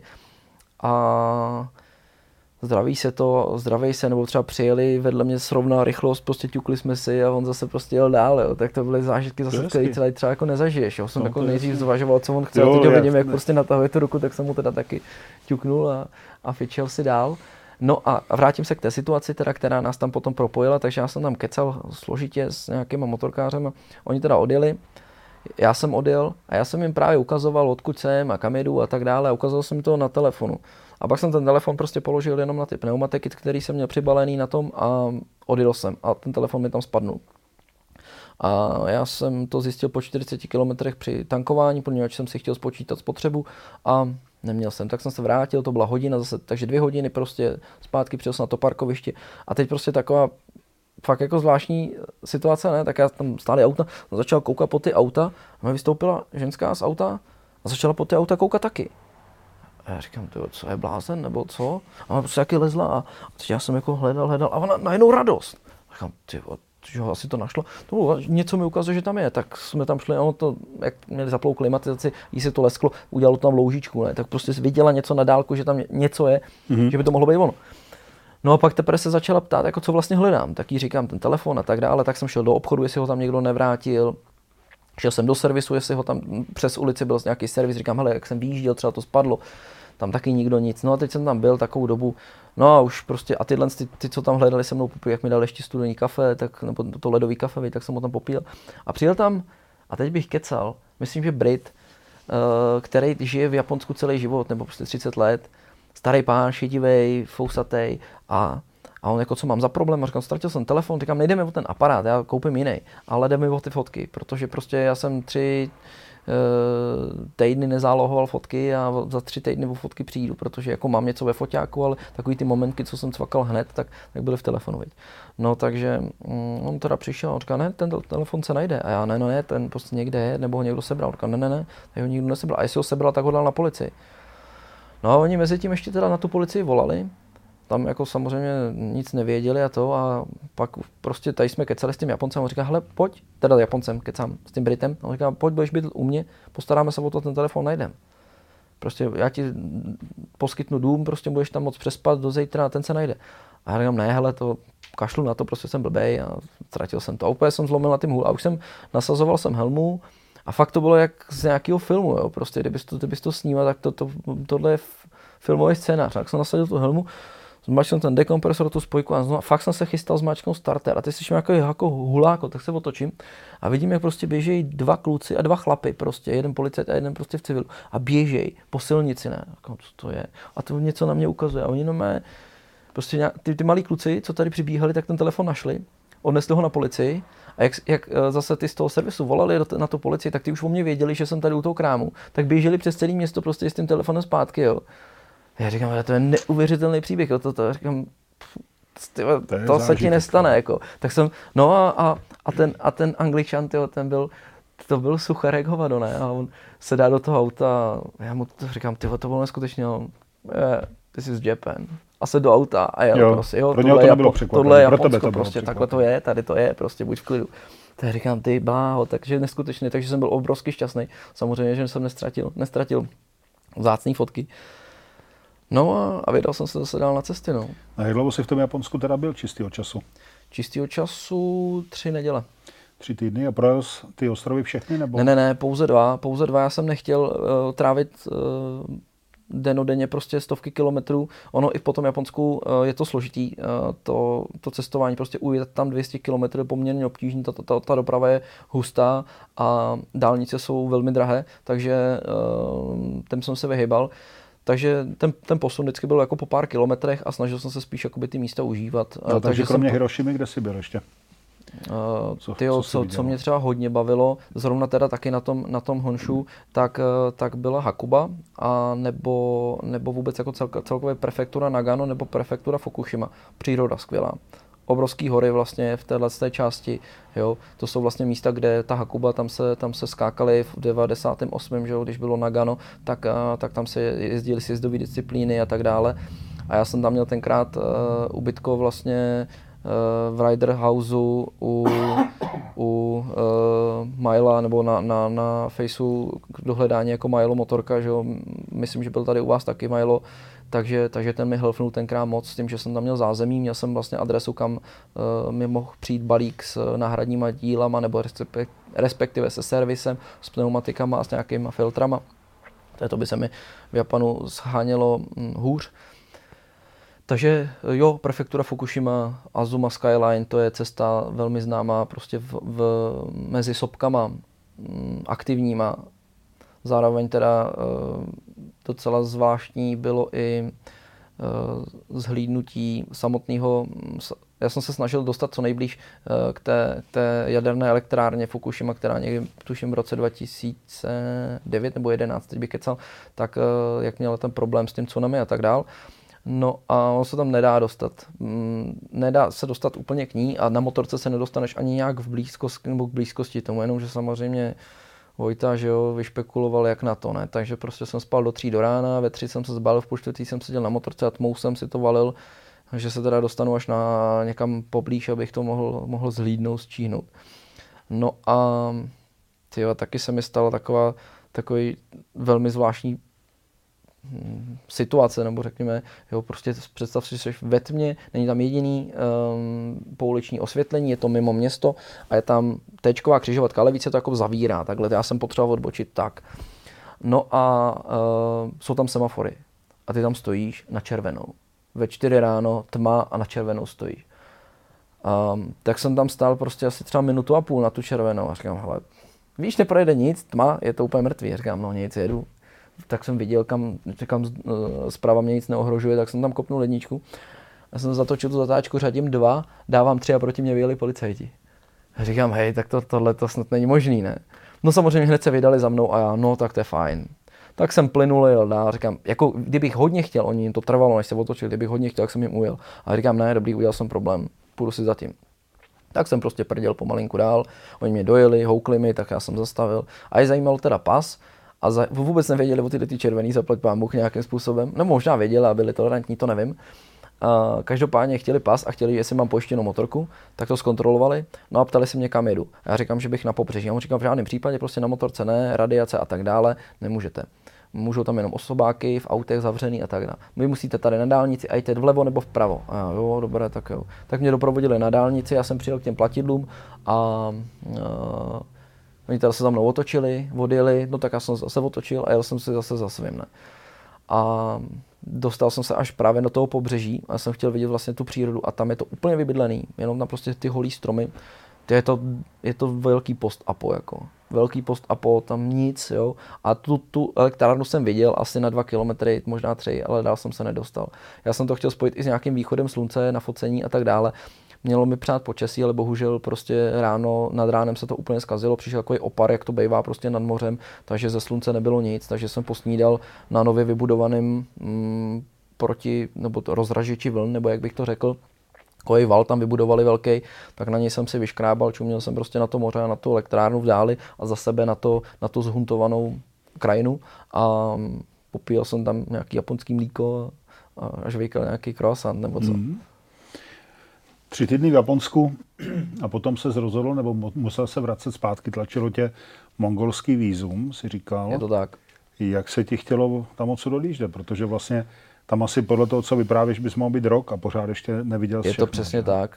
Je to přesně tak. Já jsem teda jako samozřejmě se těšil i na ty nové zase zážitky, právě zrovna to Mongolsko a tak dále, ale, ale nechtělo se mi. Nechtělo se mi už z důvodu toho, že já jsem vlastně projezdil jen Honshu a Shikoku. Shikoku teda je menší, nebo no, menší ostrov, takže ten jsem projezdil důkladněji a mm, a viděl jsem tam taky neskutečné věci, zase prostě lanový most třeba, který, nebo taky most, který prostě oni co tři roky strhnou a, a, a ob, musí obnovit, protože mm, to nejde. Cesta zasekaná ve skále a pod tebou prostě 300 metrový srázy a ty jedeš prostě v těch zelených horách. Vodopády, tam to, to Shikoku bylo taky moc, moc hezký. No ale, ale mm, projel jsem teda jenom dva ze čtyř ostrovů, takže uh, po návratu vlastně do Čech jsem usoudil, že mě to Japonsko čeká ještě jednou pravděpodobně. No. Mě to z toho právě totiž celou chvilku, co to povídáš, tak nad tím přemýšlím, že rozhodně se tam musíš vrátit. Hmm, musím, no. Ta vzdálenost tam... je mizerná, ale, ale se jako je to výzva, no. To je, je to výzva a hlavně asi si to, poskladám si to jinak a už budu mít zase nějakou zkušenost prostě, jak to tam funguje a tak dále. Takže takže se tam prostě ještě vrátím někdy. Jaká byla cesta zpátky potom? Ty jsi ale teda vlastně si jel jinou, jel si přes Mongolsko? Jo, tam vlastně uh, oběd Čínu muselo být úplně to stejný, uh, ale zase zajímavý bylo to, že já už jsem prostě v jednotlivých těch městech měl kamarády, uh, a takže já jsem prostě třeba přijel do Chabarovsku, jenom jsem napsal e-mail prostě Borcovi a on mě vyzvednul u krámu, který jsem řekl, že čekám a taky mě provodil a tak dále, takže jsem zase to, přestože to byla stejná cesta, když objíždíš tu Čínu, tak prostě tam jinou moc možnost nemáš, uh, tak to byla stejná cesta, tak, uh, tak jsem si to užíval zase trošku jinak. Měl jsem to právě i s tím výkladem třeba, nebo mm-hmm. prostě nějaký tyhle zajímavosti kolem a dokola. No a pak jsem se tlačil do Mongolska vlastně úplně hned prvním možným přechodem Hrozně jsem se těšil jakoby na dobrodružství, tam jsem věděl, že, že mě čeká 250 km ničeho, jo. tam je asi 80 km z ruské strany, je nic, pak je, uh, pak je přechod, nebo hraniční, hraniční prostě přechod. A to je jenom buňka, že jo, a plot. A stojí tam nějaký prostě vojenský auta. A, a pak je dalších, já nevím, 200, nebo ani ne, asi 180 km, potom zase prostě jenom pláň, louka a nic, jo. Tak na to jsem se jakoby těšil, na tu výzvu ale zároveň jako jsem k tomu přistupoval s takovým jako lehkým roztřesením, jaký to bude a tak, protože jak jedeš sám a tak dále, samozřejmě nějaká tíha zodpovědnosti na tebe, na tebe doléhá.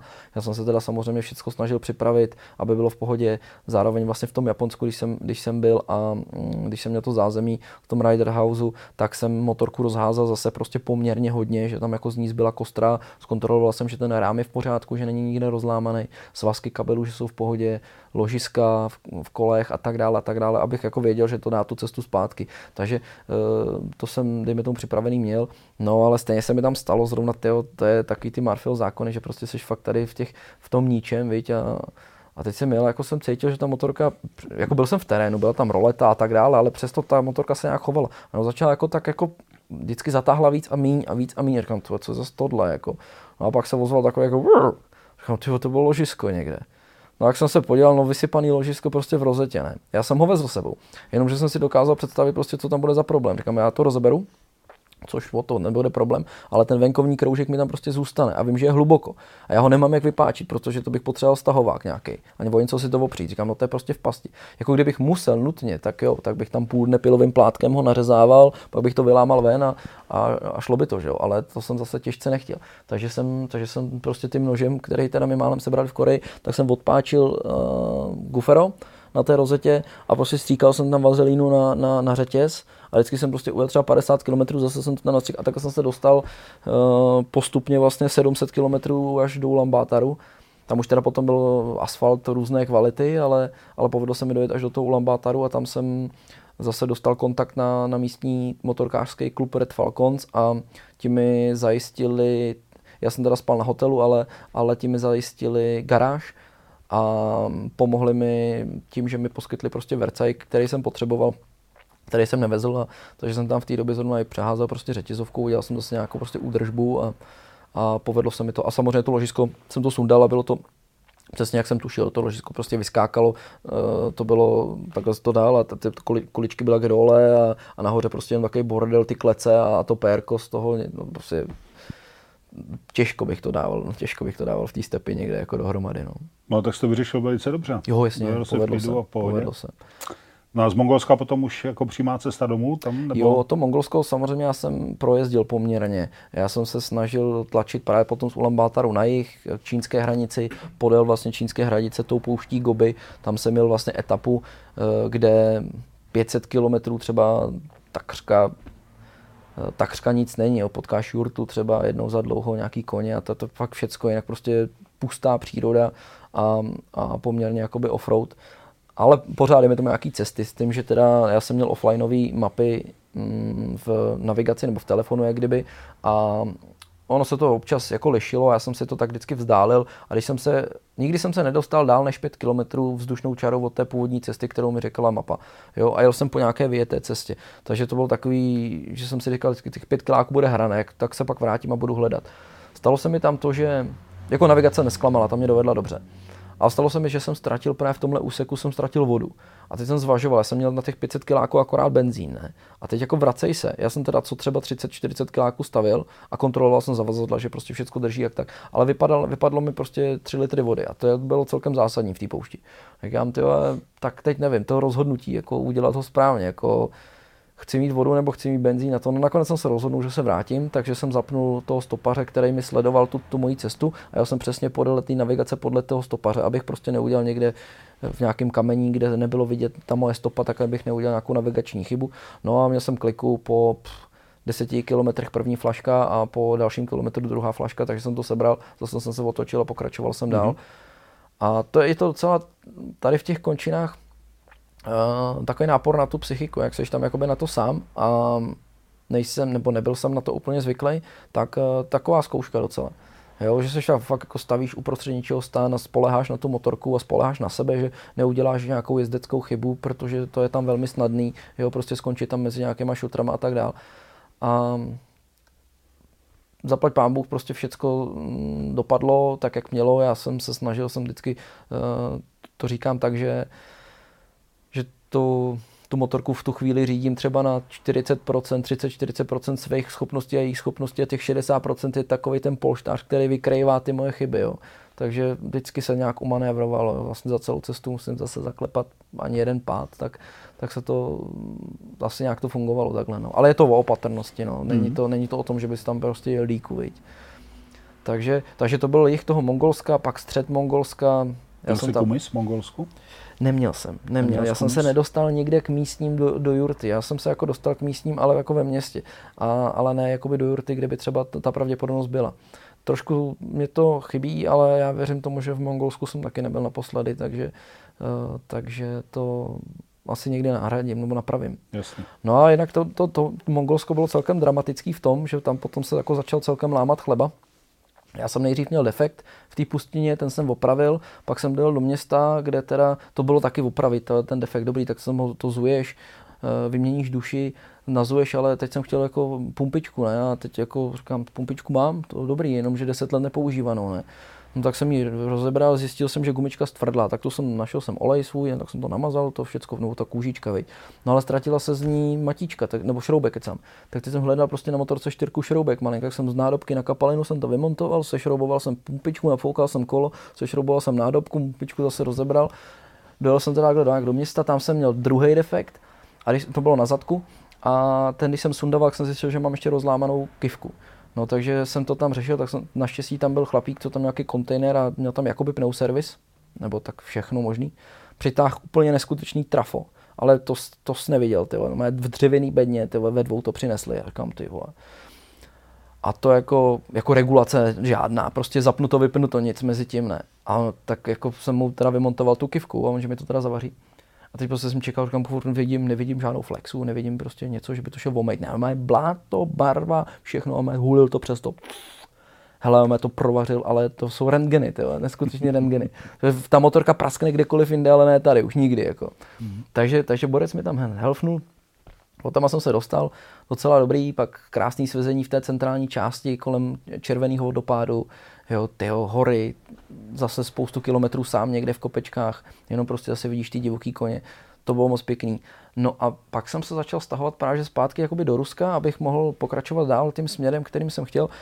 A u města Ulangom, což je 300 km od ruské hranice na východě, na východě Mongolska, mm, zvrat celé cesty a bylo to takový, bylo tam oprava, oprava mostu a jezdilo se brodem. Sjíždělo se dolů do brodu, přebrodila se řeka a zase zpátky nahoru na cestu. No a já jsem si tak jako v klídku 5, 4, 3, 2, 1 a jak jsem dal tu jedna, tak to udělalo to je, a prostě zvuk šílený kovovej, tak jsem chcíp motor, přemýšlel jsem, co to bylo, tak jsem to znova zkusil nakváknout, samozřejmě rány z motoru jak hovado, tak jsem zkontroloval, jestli olej a tak, a říkám, to tam všechno je. No ve zkratce motor se potkal. Um, praskla mi pružina na pínáku rozvodu, ty přeskočily, zvohejbaly se a tak dále. Blesku rychle u mě byl borec, co to, co mě byl ochotný dotáhnout do toho města Ulangom a zároveň mi nabídnul u něj na dvorku, že si to můžu jako rozebrat a podívat se, co s tím a že mi když tak pomůže to opravit ale jako komunikace byla velmi složitá. No a mm, tak mě dotáhnul 20 kiláků prostě přes ten brod hned, ty, taky ty kameny, prostě na tom laně to nebylo úplně ono. No zjistil jsem záhy, že to jakoby nejde úplně jako vyřešit, že fakt jako to fatálně poškozený a věděl jsem, že jsem nedaleko Kizilu přes hranici asi prostě 300 km. A v Kizilu jsem měl známý v tom Rusku, tak jsem mi volal, že mám tenhle ten problém. No a ty mi řekli, že já se tam nedostanu, že to je hranice jenom pro Rusy, pro Mongoly, že já musím do Bísku, že tam dostanu kontakt na nějakého Igora, Afrikánce, prostě ten, že mi pomůže. Říkám, ty Bísk, to je 700 km, to jak se tam, nebo no, 800, já nevím. No v tu dobu ještě možná víc, vlastně to bylo 700 jenom Ruskem. No, takže třeba tisíc kilometrů od toho města jsem byl a musel jsem se tam s nepohyblivou motorkou dostat. No a Záhy jsem teda domluvil od, od, odvoz na ty hranice, no, zrovna s chodou okolností tímhle s tím chlapíkem, co mě právě jako první potkal, ale ten se mě teda snažil natáhnout a tam byly potom docela nervy a to vyprávění jenom samotného toho příběhu v té noci, jak jsme prostě se přesouvali na ty hranice, bylo, by bylo prostě na dvě hodiny, než bych to vyprávěl všechno. Ono, nějaký detaily se třeba nechají dočíst právě na tom mém facebookovém profilu, tak třeba kdyby to někoho zajímalo, tak, tak tam, tam to je docela podrobně rozepsaný. Každopádně po šílených peripetích a velkých nervech, hladovej, nervózní, ve strachu, protože prostě jsme jeli ve třech, jo, oni tam jako celkem už nevládla ani přátelská atmosféra, protože já jsem se s nima dohádal kvůli penězům a pak jsme nedojeli, protože se porouchala v půlce horu převodo, převodovka, takže zase jsme scháněli jiný auto a, a to jsem musel rozebrat motorku, aby jsme to tam nandali. Fakt jako to bylo velký psycho tohle a s velkým vypětím jsem teda dojel na tu hranici, ta byla zavřená a to bylo v neděli, v pondělí odvírali a tam byli rusové a to jsem si oddech, říkám, tady už prostě je svět v pořádku, se domluvím a hlavně nic nebude problém. A bylo to tak, jak, jak, jak říkám, jo. Takže oni mě hned pohostili, prostě já jsem pohostil mě jídlem a pohostil mě pitím, to mě ve čtyři odpoledne zrovnalo ze zemí, jo, po dvou dnech prostě tohle vypětí, tak takže jsem usnul a zbudil jsem se až druhý den právě v to pondělí ráno. A Dostal jsem se na hranici, ono ta hranice je 25 km od sebe, ta mongolská versus ruská, takže to mě přetáhl první, první chlapík a Rus za nějakým SUVčkem na kurtě. A na té druhé, na, tom, na té druhé hranici oni už potřebovali jet, tak jsem se seznámil, seznámil se se mnou e, další borec, nějaký Mark z Novosibirska a ten se nabídnul, že mě taky odtáhne, že to tam zná a že ví, že 50 kiláků před náma je město, že tam seženeme nějaký odtah nebo dodávku nebo něco. Tak mě táhnul 50 kiláků do toho města, to se nám nepovedlo a on říkal, hele, jestli chceš, tak já tě odtáhnu dál. Takže jsme jeli dál a já jsem vlastně na tom laně strávil 320 kilometrů a je to je to, bylo to Altajem prostě po tom čujském traktu, kdo to zná, jo, to jsou prostě kopce nahoru, dolů, levá, prava, to lano, nebo ta kurta měly asi třeba půl metru, bylo to, bylo to nejšílenějších 300 kilometrů v mém životě, to, to bylo no. obrovský. A on, jako, já jsem zase nechtěl je úplně prudit a zdržovat, takže my jsme si nejdřív nastavili rychlost. Nakonec jsme zjistili, že může jet normálně, ale v těch zatáčkách to prostě bylo o nervy. A vlastně tam prča na to největší byla ta, že já jsem vlastně na celé té cestě uh, jel nejrychleji podle té mé navigace 110 a to bylo právě na tom laně, jo. jinak jako ten, ta motor, s tou motorkou jsem jako jestli jsem jel někde 100, tak to byl max, jo. já jsem si brbal těch 80. No a po 300 kilometrech jsme se ubytovali a následující den pršelo a já už jsem řekl, že to riziko už je neúnosný pro mě, že už tohle bylo zahranou a že prostě s tím deštěm to nedám. Takže jsme se rozloučili a já jsem sehnal potom um, kamion nebo nákladák, který, na který jsme to tak jako improvizovaně naložili a ten mě dovezl do toho bísku a tam ta tam estráda pokračovala dál prostě s potkaným motorem, že jo, tak přijedeš prostě v 10 v noci na nějaký bike post, chlapík vyleze ven a čau, já jsem Igor a tak dále, seznámili jsme a co to, čím seš tady? Já říkám, potkal se mi motor, je to špatný. A on, do, dobře, a co tam máš dál? A ne, ne, ne, ty mi nerozumíš, prostě je to potkaný, motor je v hajzlu, to není dobrý. A on, dobré, a co tam máš dál? A říkám, ne, ty mi nerozumíš, ventily se potkali s pístem, je to na odpis motor. Já ti rozumím, to zítra opravíme, co tam máš dál? Já říkám, aha, kam jsem to přijel, vlezl jsem do dílny, kosmická dílna. Já jsem do té doby všude opravoval vždycky někde na, na asfaltu, v nejlepším případě jinak v hlíně, v písku a tak dále. Ne. A najednou prostě jsem viděl COčko, vyvažovačku, zouvačku, eh, tyjo, tyk a plazmu a blbostí, vybavená dílna, krásně, ne. Vercajku, prostě co si dovedeš představit. A říkám, jo, tak tady by to asi šlo. No a druhý den opravdu, borec, já jsem vymontoval motor, sundal jsem makovici, to taky navážu na to třeba, jak jsem říkal úplně na začátku toho vyprávění, že jak jsem, jak jsem rozebíral tu motorku do šroubku, tak to je, to mi obrovsky jakoby usnadnilo potom tyhle ty věci. Já jsem prostě přesně, víš, kam šáhnout, kam šáhnout víš, jasně. ten motor si měl rozebrány a so, tyhle ruce rozebrali, tyhle no, ruce složili. psychicky to podle mě úplně Úplně jsem byl v pohodě, byl jsem no. úplně v pohodě. A říkám, jo, dobrý, je to potkaný, ale to bude mi řešení, to bude dobrý. No ale teda, jaký to bylo řešení pro začátek, to jsem teda nechápal, jsme vzali tu hlavu, teď došli jsme, on říká, za majstrom. To říkám, tyjo, on, on to opraví. Říkám, no dobré, tak jo, tak jsme šli a Borec na to koukal. Říkám, no, to vypadá jako ventily ze žigula. Tak já prostě, když tak, když, já to zkusím narovnat a když to nenarovnám, tak prostě ti upravím ty ventily ze žigula a dáme je tam. Já čum, říkám, to není možný, jako co, jak tam chce dát ventily ze žigula, ne? No on se to vůbec nebál. No nic, v soustruhu, který měl vůli na všechny strany 2 mm okem viditelnou, jo, tak, tak ty ventily narovnal, nabrousil, zalapoval Zalili jsme to kerosínem, hele, hlava těsnila. Já říkám, ty to pojede. To je neuvěřitelný. No a tak začal jsem to skládat, celý radostný, říkám, hele, tak zdržení, toho potkaný motor, zdržení den, to je dobrý. No a já jsem pak zjistil, že jak to dostalo ty šlehy a, a možná, že mm, Možná, že ani ten řetízek, který tam byl ten vyvažovací, tak nebyl úplně jako košer, byť teda to bylo DID, ale a bylo nový před cestou, ale prostě to nedal, tak uh, už mi nepasoval ani na ty kola, tak jsem pak usoudil, že těch, těch rizik už by bylo moc na těch 12 000 km domů, že jsem usoudil, že si dám radši 14 dnů pauzu, vezmu si baťůžek, sehnal jsem v Čechách, nebo respektive nejsem scháněl po Rusku a pak se nabídli bigaři tady v Čechách, který mi hodně pomohli, sehnali prostě hlavu a potřebné věci a poslali mi balíček do Bísku kde já jsem ten motor potom zpřeházel, dal jsem tam jinou hlavu, kde jsem věděl, že bude klid a ten napínák nový, nový rozvodák, nastavil jsem to, se řídil a, a mizil jsem dál no, potom, no, takže, takže potkaný motor, 14 dnů, Sibir s baťuškem, vlaky, stopem, nějaká aplikace Blablacar, tak jsem se posouval různě města prostě a projezdil, prochodil, zase jsem to poznal úplně jinak, vrátil jsem se po týdnu zase na ten, do toho bejsku, přišly mi díly, já to se skládal dohromady a jedeme dál. A pak už jel prostě domů.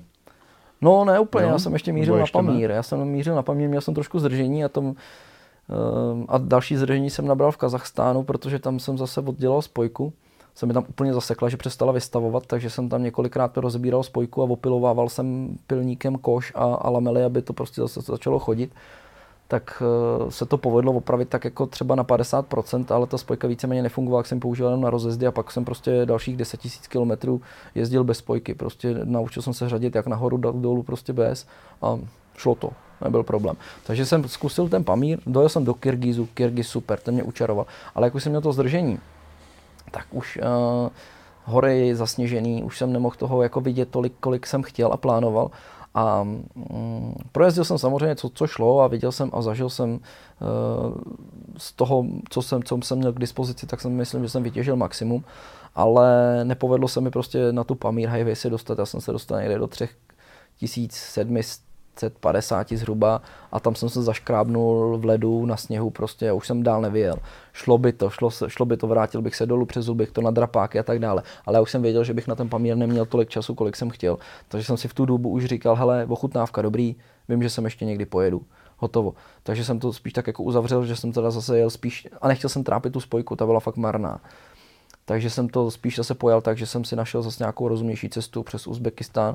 Napojil jsem se vlastně na hedvábnou stezku, a to jsem mm, navštívil jsem třeba Bucharu, že, a tyhle ty města, co jsou po té hedvábné stezce, takový ty, takový ty perly opravdu jakoby mm, několik tisíc let starý, tak eh, to jsem samozřejmě viděl, zase tu jinou kulturu, jiná architektura, um, úplně jiný svět. No a přes zase Kazachstán, Rusko a dostal jsem se do Gruzie. To už jsem cítil, že jsem doma. To už byla taková výhra moje, protože fakt, jsem, fakt to ze mě spadlo, protože jsem věděl, že z Gruzie plujou lodě do Varny nebo do Burgasu, do Bulharska a říkám, hele, Varna, Burgas, to je prostě, já mám doma dodávku, zavolám tátovi nebo někomu a kdokoliv skočí do káry za 24 hodin je tam pro mě. Jo. Takže jsem věděl, že už jako, říkám, teď už ať se podělá, co se podělá, jak to nějak dopadne.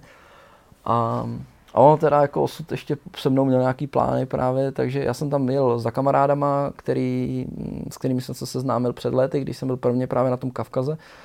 A u nich jsem bydlel a společně jsme nějak výletili a tak dále. A mně se tam u Vardzie, vlastně u toho skalního města, stalo to, že jsem chtěl zastartovat a vylomil se zub toho startéru, celý se to, tam je taková převodovčička k tomu a tam se potkala, ten vylomený zub mi to tam zvohejbal a poškodil. Tak jsem samozřejmě nemohl startovat a ten byk, jak je jednoválec velký, tak se hrozně blbě roztláčí, takže to je takový naprt. No, tak se, takže jsem se vrátil zase za tím Arturem, za tím kamarádem a říkám, hele, mám takový makový problém. A on to, jo, to není problém, mám dobrýho svářeče. A říkám, a k čemu nám je svářeč? On tam navaří ten, ten zub. A říkám, aha, aha. Já jsem teda původně jako zvažoval, um, že si nechám dopravit nějak ten díl, jako že říkám, hele, Gruzie, to určitě někdo jezdí, to někdo pojede, veme to do letadla. A prostě nešlo to, ta cesta byla taková neprůchodná. No takže svářeč mi tam prostě nahul COčkem, byť COčkem, no mám něký drát a tak, ale nahul mi tam materiál škrábnul mi to flexo, já jsem se s tím vrátil zpátky na ten penzionek, kde jsem byl u toho kámoše, pilovým plátkem, šmirglem a pilníkem jsem ten zub vyrobil, jsem to zkoušel prostě, až to jako chodilo. Vydávalo to teda strašidelný zvuky, fakt strašidelný zvuk, ale startovalo to. No, takhle já jsem potom putoval dál, no. putoval jsem do toho, uh, do Turecka, chtěl jsem dolů k moři, chtěl jsem vidět Ararat, protože právě prvé, když jsem u něj byl, tak byl v mracích, teď byl znova v mracích, takže jsem měl smůlu, tak jsem měl do Antálie, chtěl jsem se cachnout ještě v moři, jenomže v té době zrovna probíhal a vrcholil ten konflikt Turecko versus Sýrie. No a, a takže spousta vojenských kontrol, ze začátku co 30, met, 30 km, pak třeba co 50, co 80, ale problém byl ten, že mm, kdykoliv jsem chtěl někde přespat, tak tak eh, mě tam potom jako vyhmátli, našli a, a prostě byl problém. Jo. A mi se právě stalo při tom jednom, co bylo celkem asi nejnepříjemnější ku podivu ke konci cesty, ale takovou situaci, s který jsem fakt byl hodně marný, bylo to, když mě právě ty vojáci uh, tahali ze stanu, mířili na mě puškou. Uh, poprvé v životě jsem pochopil, eh, jak to vypadá, když, jak se říká, rozklepali se ti kolena. Jo. Já jsem stál prostě, oni na mě mířili tou puškou, stál jsem tam v těch jegrovkách, vylezli v noci v to, z toho stanu, ale mi skákali češky. Vibrovali prostě. A já jsem to nedokázal ovládnout, prostě strach. Jo, fungoval jako kráva. Že? Takže to bylo celkem nepříjemný, tříhodinový takový nějaký výslech a, a, a nepříjemný zážitek. No, ale zjistili, že jako všechno v pořádku, že fakt jako nejsem žádný Syřán a že tam jako nehodlám rozpoutat třetí světovou válku, takže mě pustili a, a já už jsem potom usoudil, že, že v tom Turecku opravdu nechci být a že to vemu že to je mu hopem prostě do Evropy a radši si užiju ještě trošku Řecka, třeba Makedonie, a, ale prostě to Turecko jsem si zase nechal na jindy, i když prostě už tam něco taky projetýho mám, ale, ale že prostě říkám, ne, ne, ne, tady teď ne, teď to nebylo úplně vonavý, no. No a pak už jenom Evropa, přejdeš do toho. Viď. Ale to je zase taková kouzelná, kouzelná věc, člověče. Ráno se probudíš, já jsem projel Istanbulem, kempil jsem kousek od moře a měl jsem představu, že pojedu tím Bulharskem a čumím ráno do té navigace. Byl to plán prostě, že pojedu Bulharskem, čumím, Říkám Plovdiv, tyjo, Sofie, říkám, tyjo, jsou hnusný města, nechce se mi tam. Už jsem to jel a je to odporný. Říkám, hm, tak pojedu prostě do Řecka. Tak jsem to stočil prostě nech. Máš ten komfort toho času, ne? A úplně nemáš plán a nic tě nesvazuje, tak to bylo, to, to mě hodně zpětně pobavilo, že vlastně že jsem si fakt jako takhle změnil dost náhle, prostě ráno jsem se takhle vyspal, takhle se mi to chtělo udělat, tak jsem to udělal. Užil jsem si sever Řecka. No, proprdil jsem domů, nebo proprdil jsem na Slovensko, do Ostravy za prvníma kamarádama, v Jeseníkách další kamarádi a potom z toho kempu, eh, kde jsem, kde jsem prvé vyrážel, eh, kousek vlastně ode mě u Rinoltic Černá louže, tak tam, tam teď jsem startoval, tak tam jsem končil a asi jelo se tam člověče 70 lidí třeba party. Jak co tě sledovali na mm, Facebooku? Co mě sledovali a moji kamarádi a tak. A, mm. a to byl den, který, na který nikdy nezapomenu. To bylo, to bylo moc hezký. Vojto, Přátelé, vidíte, že ani nedutám, jako, protože to se nedá. To se nedá. Tebe poslouchat, to je fakt zážitek. Strašně ti děkuju. Utíká ten čas jak voda. Jenom mi řekni ještě dvě věci. Já teda počítám z toho, co mi tady vyprávíš, tak je jasný, že se budeš vracet jednak do Japonska, to o tom vůbec nepochybuju, plus Pamir Highway a další věci, které jsi vynechal z nějakého důvodu, plus plánuješ další cesty, takže počítám, že se tady nevidíme naposledy v motoplkách určitě. Chtěl jsem se zeptat, co vlastně si zjistil sám o sobě na takové cestě, když jsi byl tak dlouhou dobu v poměrně extrémním prostředí a byl si sám. A jestli budeš od teďka jezdit už jenom sám, nebo se vrátíš ke kamarádovi, nebo kamarád k tobě, jak, jak, to, jak tě to změnilo nebo posunulo tady takováhle dlouhá cesta? Já si první odpověď je taková, že jako ne, nevidím úplně tolik změn, který by který by přišli, jak, jak se tak jako víš, traduje, že prostě někdo musel sem jet na druhý konec světa, abych našel sám sebe kulový. Prdlačky prostě. Nenašel jsi nic? Ne, jako by v tomhle tom směru ne, ale, ale mm, pochopil jsem nějaké věci, začal jsem vnímat nějaké věci jinak, takže nějaký, nějaká změna ano, nějaká změna je. E, rozhodně třeba jsem se přestal, co se toho cestování týče a teda z těch jakoby problémů, celkově, nebo ani ne cestování, celkově problémů, týče, tak jsem se přestal tolik stresovat, už si stresuju méně, protože vím, že prostě všechno má fakt řešení a i když jsi v těch největších jak to říct, eh, prostě špatných situacích, tak, eh, tak prostě vždycky, vždycky přijde řešení a, a máš šanci to prostě vymyslet nějak. Mm-hmm. Takže takhle, to je první odpověď. Druhá odpověď, eh, nebudu nutně pokračovat dál zase jako v solo ježdění, má to spoustu výhod, jak jsem říkal, je to problém se mnou vít a nechci někoho prostě dlouhodobě srát svýma náladama a svýma zvykama. Nicméně uh, rád pojedu na dovolenou nebo, nebo na vejlet nebo na, na nějakou takovouhle um, výpravu zase s kamarádem. To jako nemám s tím asi problém. Nejsem zarputilej, prostě samotář. Jaký máš před sebou plán teďka? Eh, myslím, motocestovatelský je něco, co se ti rysuje? Je, ale ono to je tak, že jak jsem se vrátil, tak se začínám vybudovávat uh, firmu právě ohledně těch podlach a těch pokládek a, a toho, co my děláme. Takže já teď jsem se zasoustředil hodně na tohle, protože chtěl bych z toho prostě vyrobit nebo udělat něco funkčního, fungujícího a mm, to cestování eh, je pro letošek pro mě takový, jako já jsem vůbec netušil, že bude nějaká taková přeblblá krize, že jo, a tyhle ty blbosti, ale eh, já jsem měl právě v plánu letos pouze cestovat po Čechách a jediný, co jsem si na Sibiři slíbil, že jsem chtěl vzít naše do Gruzie. Nevím, jak to vyjde, chtěl jsem na podzim, aby prostě zažili Gruzi, že pojedeme teda nějakém, s tím jsem souhlasil. Takže, uh, jedno, takže cestování, to je akorát Čechy, uh, možná ta Gruzie, ale vypadá to, začíná se to tvářit, že spíš asi ne. Takže to spíš třeba necháme na jaro. No a z mých jako cest tak, jako takových, já doufám, že něco, něco většího se tam rýsuje. Asi jo, asi tam něco většího je. Chtěl bych právě fouknout nějaký tyhle ty, uh, svý jakoby resty, když to řeknu, kam jsem to nedal úplně. A, a mám nějaký plány, no ale je to všechno ten východ. A jak to skloubím, jak to dopadne, nemůžu slíbit ani sám sobě, nechci, nechci hlavně ze sebe tady tláskat něco, co, co prostě bude, nebude. Doufám, doufám, že to cestování zase půjde a že to půjde prostě dobře a volně a tak, jak jsme byli zvyklí, nebo alespoň trochu tak, jak jsme byli zvyklí. A doufám, že nějaký ty další sny si prostě budu moc splnit, protože prostě to Japonsko byl obrovský sen a povedlo se to odfajfkovat, tak, takže tak, no, další cíle jsou. Dámy a pánové, co k tomu dodat? Prostě Vojta Vlasák. Klobouk dolů, jeden z pro mě neuvěřitelných hostů motoplků. Je to prostě motocestovat. Tak co na k tomu říct? Děkuju. Znovu říkám, ani jsem nedutal. Užil jsem si to tak Já mnohokrát děkuju. Já. Moc děkuju. Fakt, bylo to prostě dobrý. Dobrý a doufám, že ti všechno v tom životě bude vycházet tak, jak si přeješ. Moc si to přeju. Doufám, se nevidíme naposledy.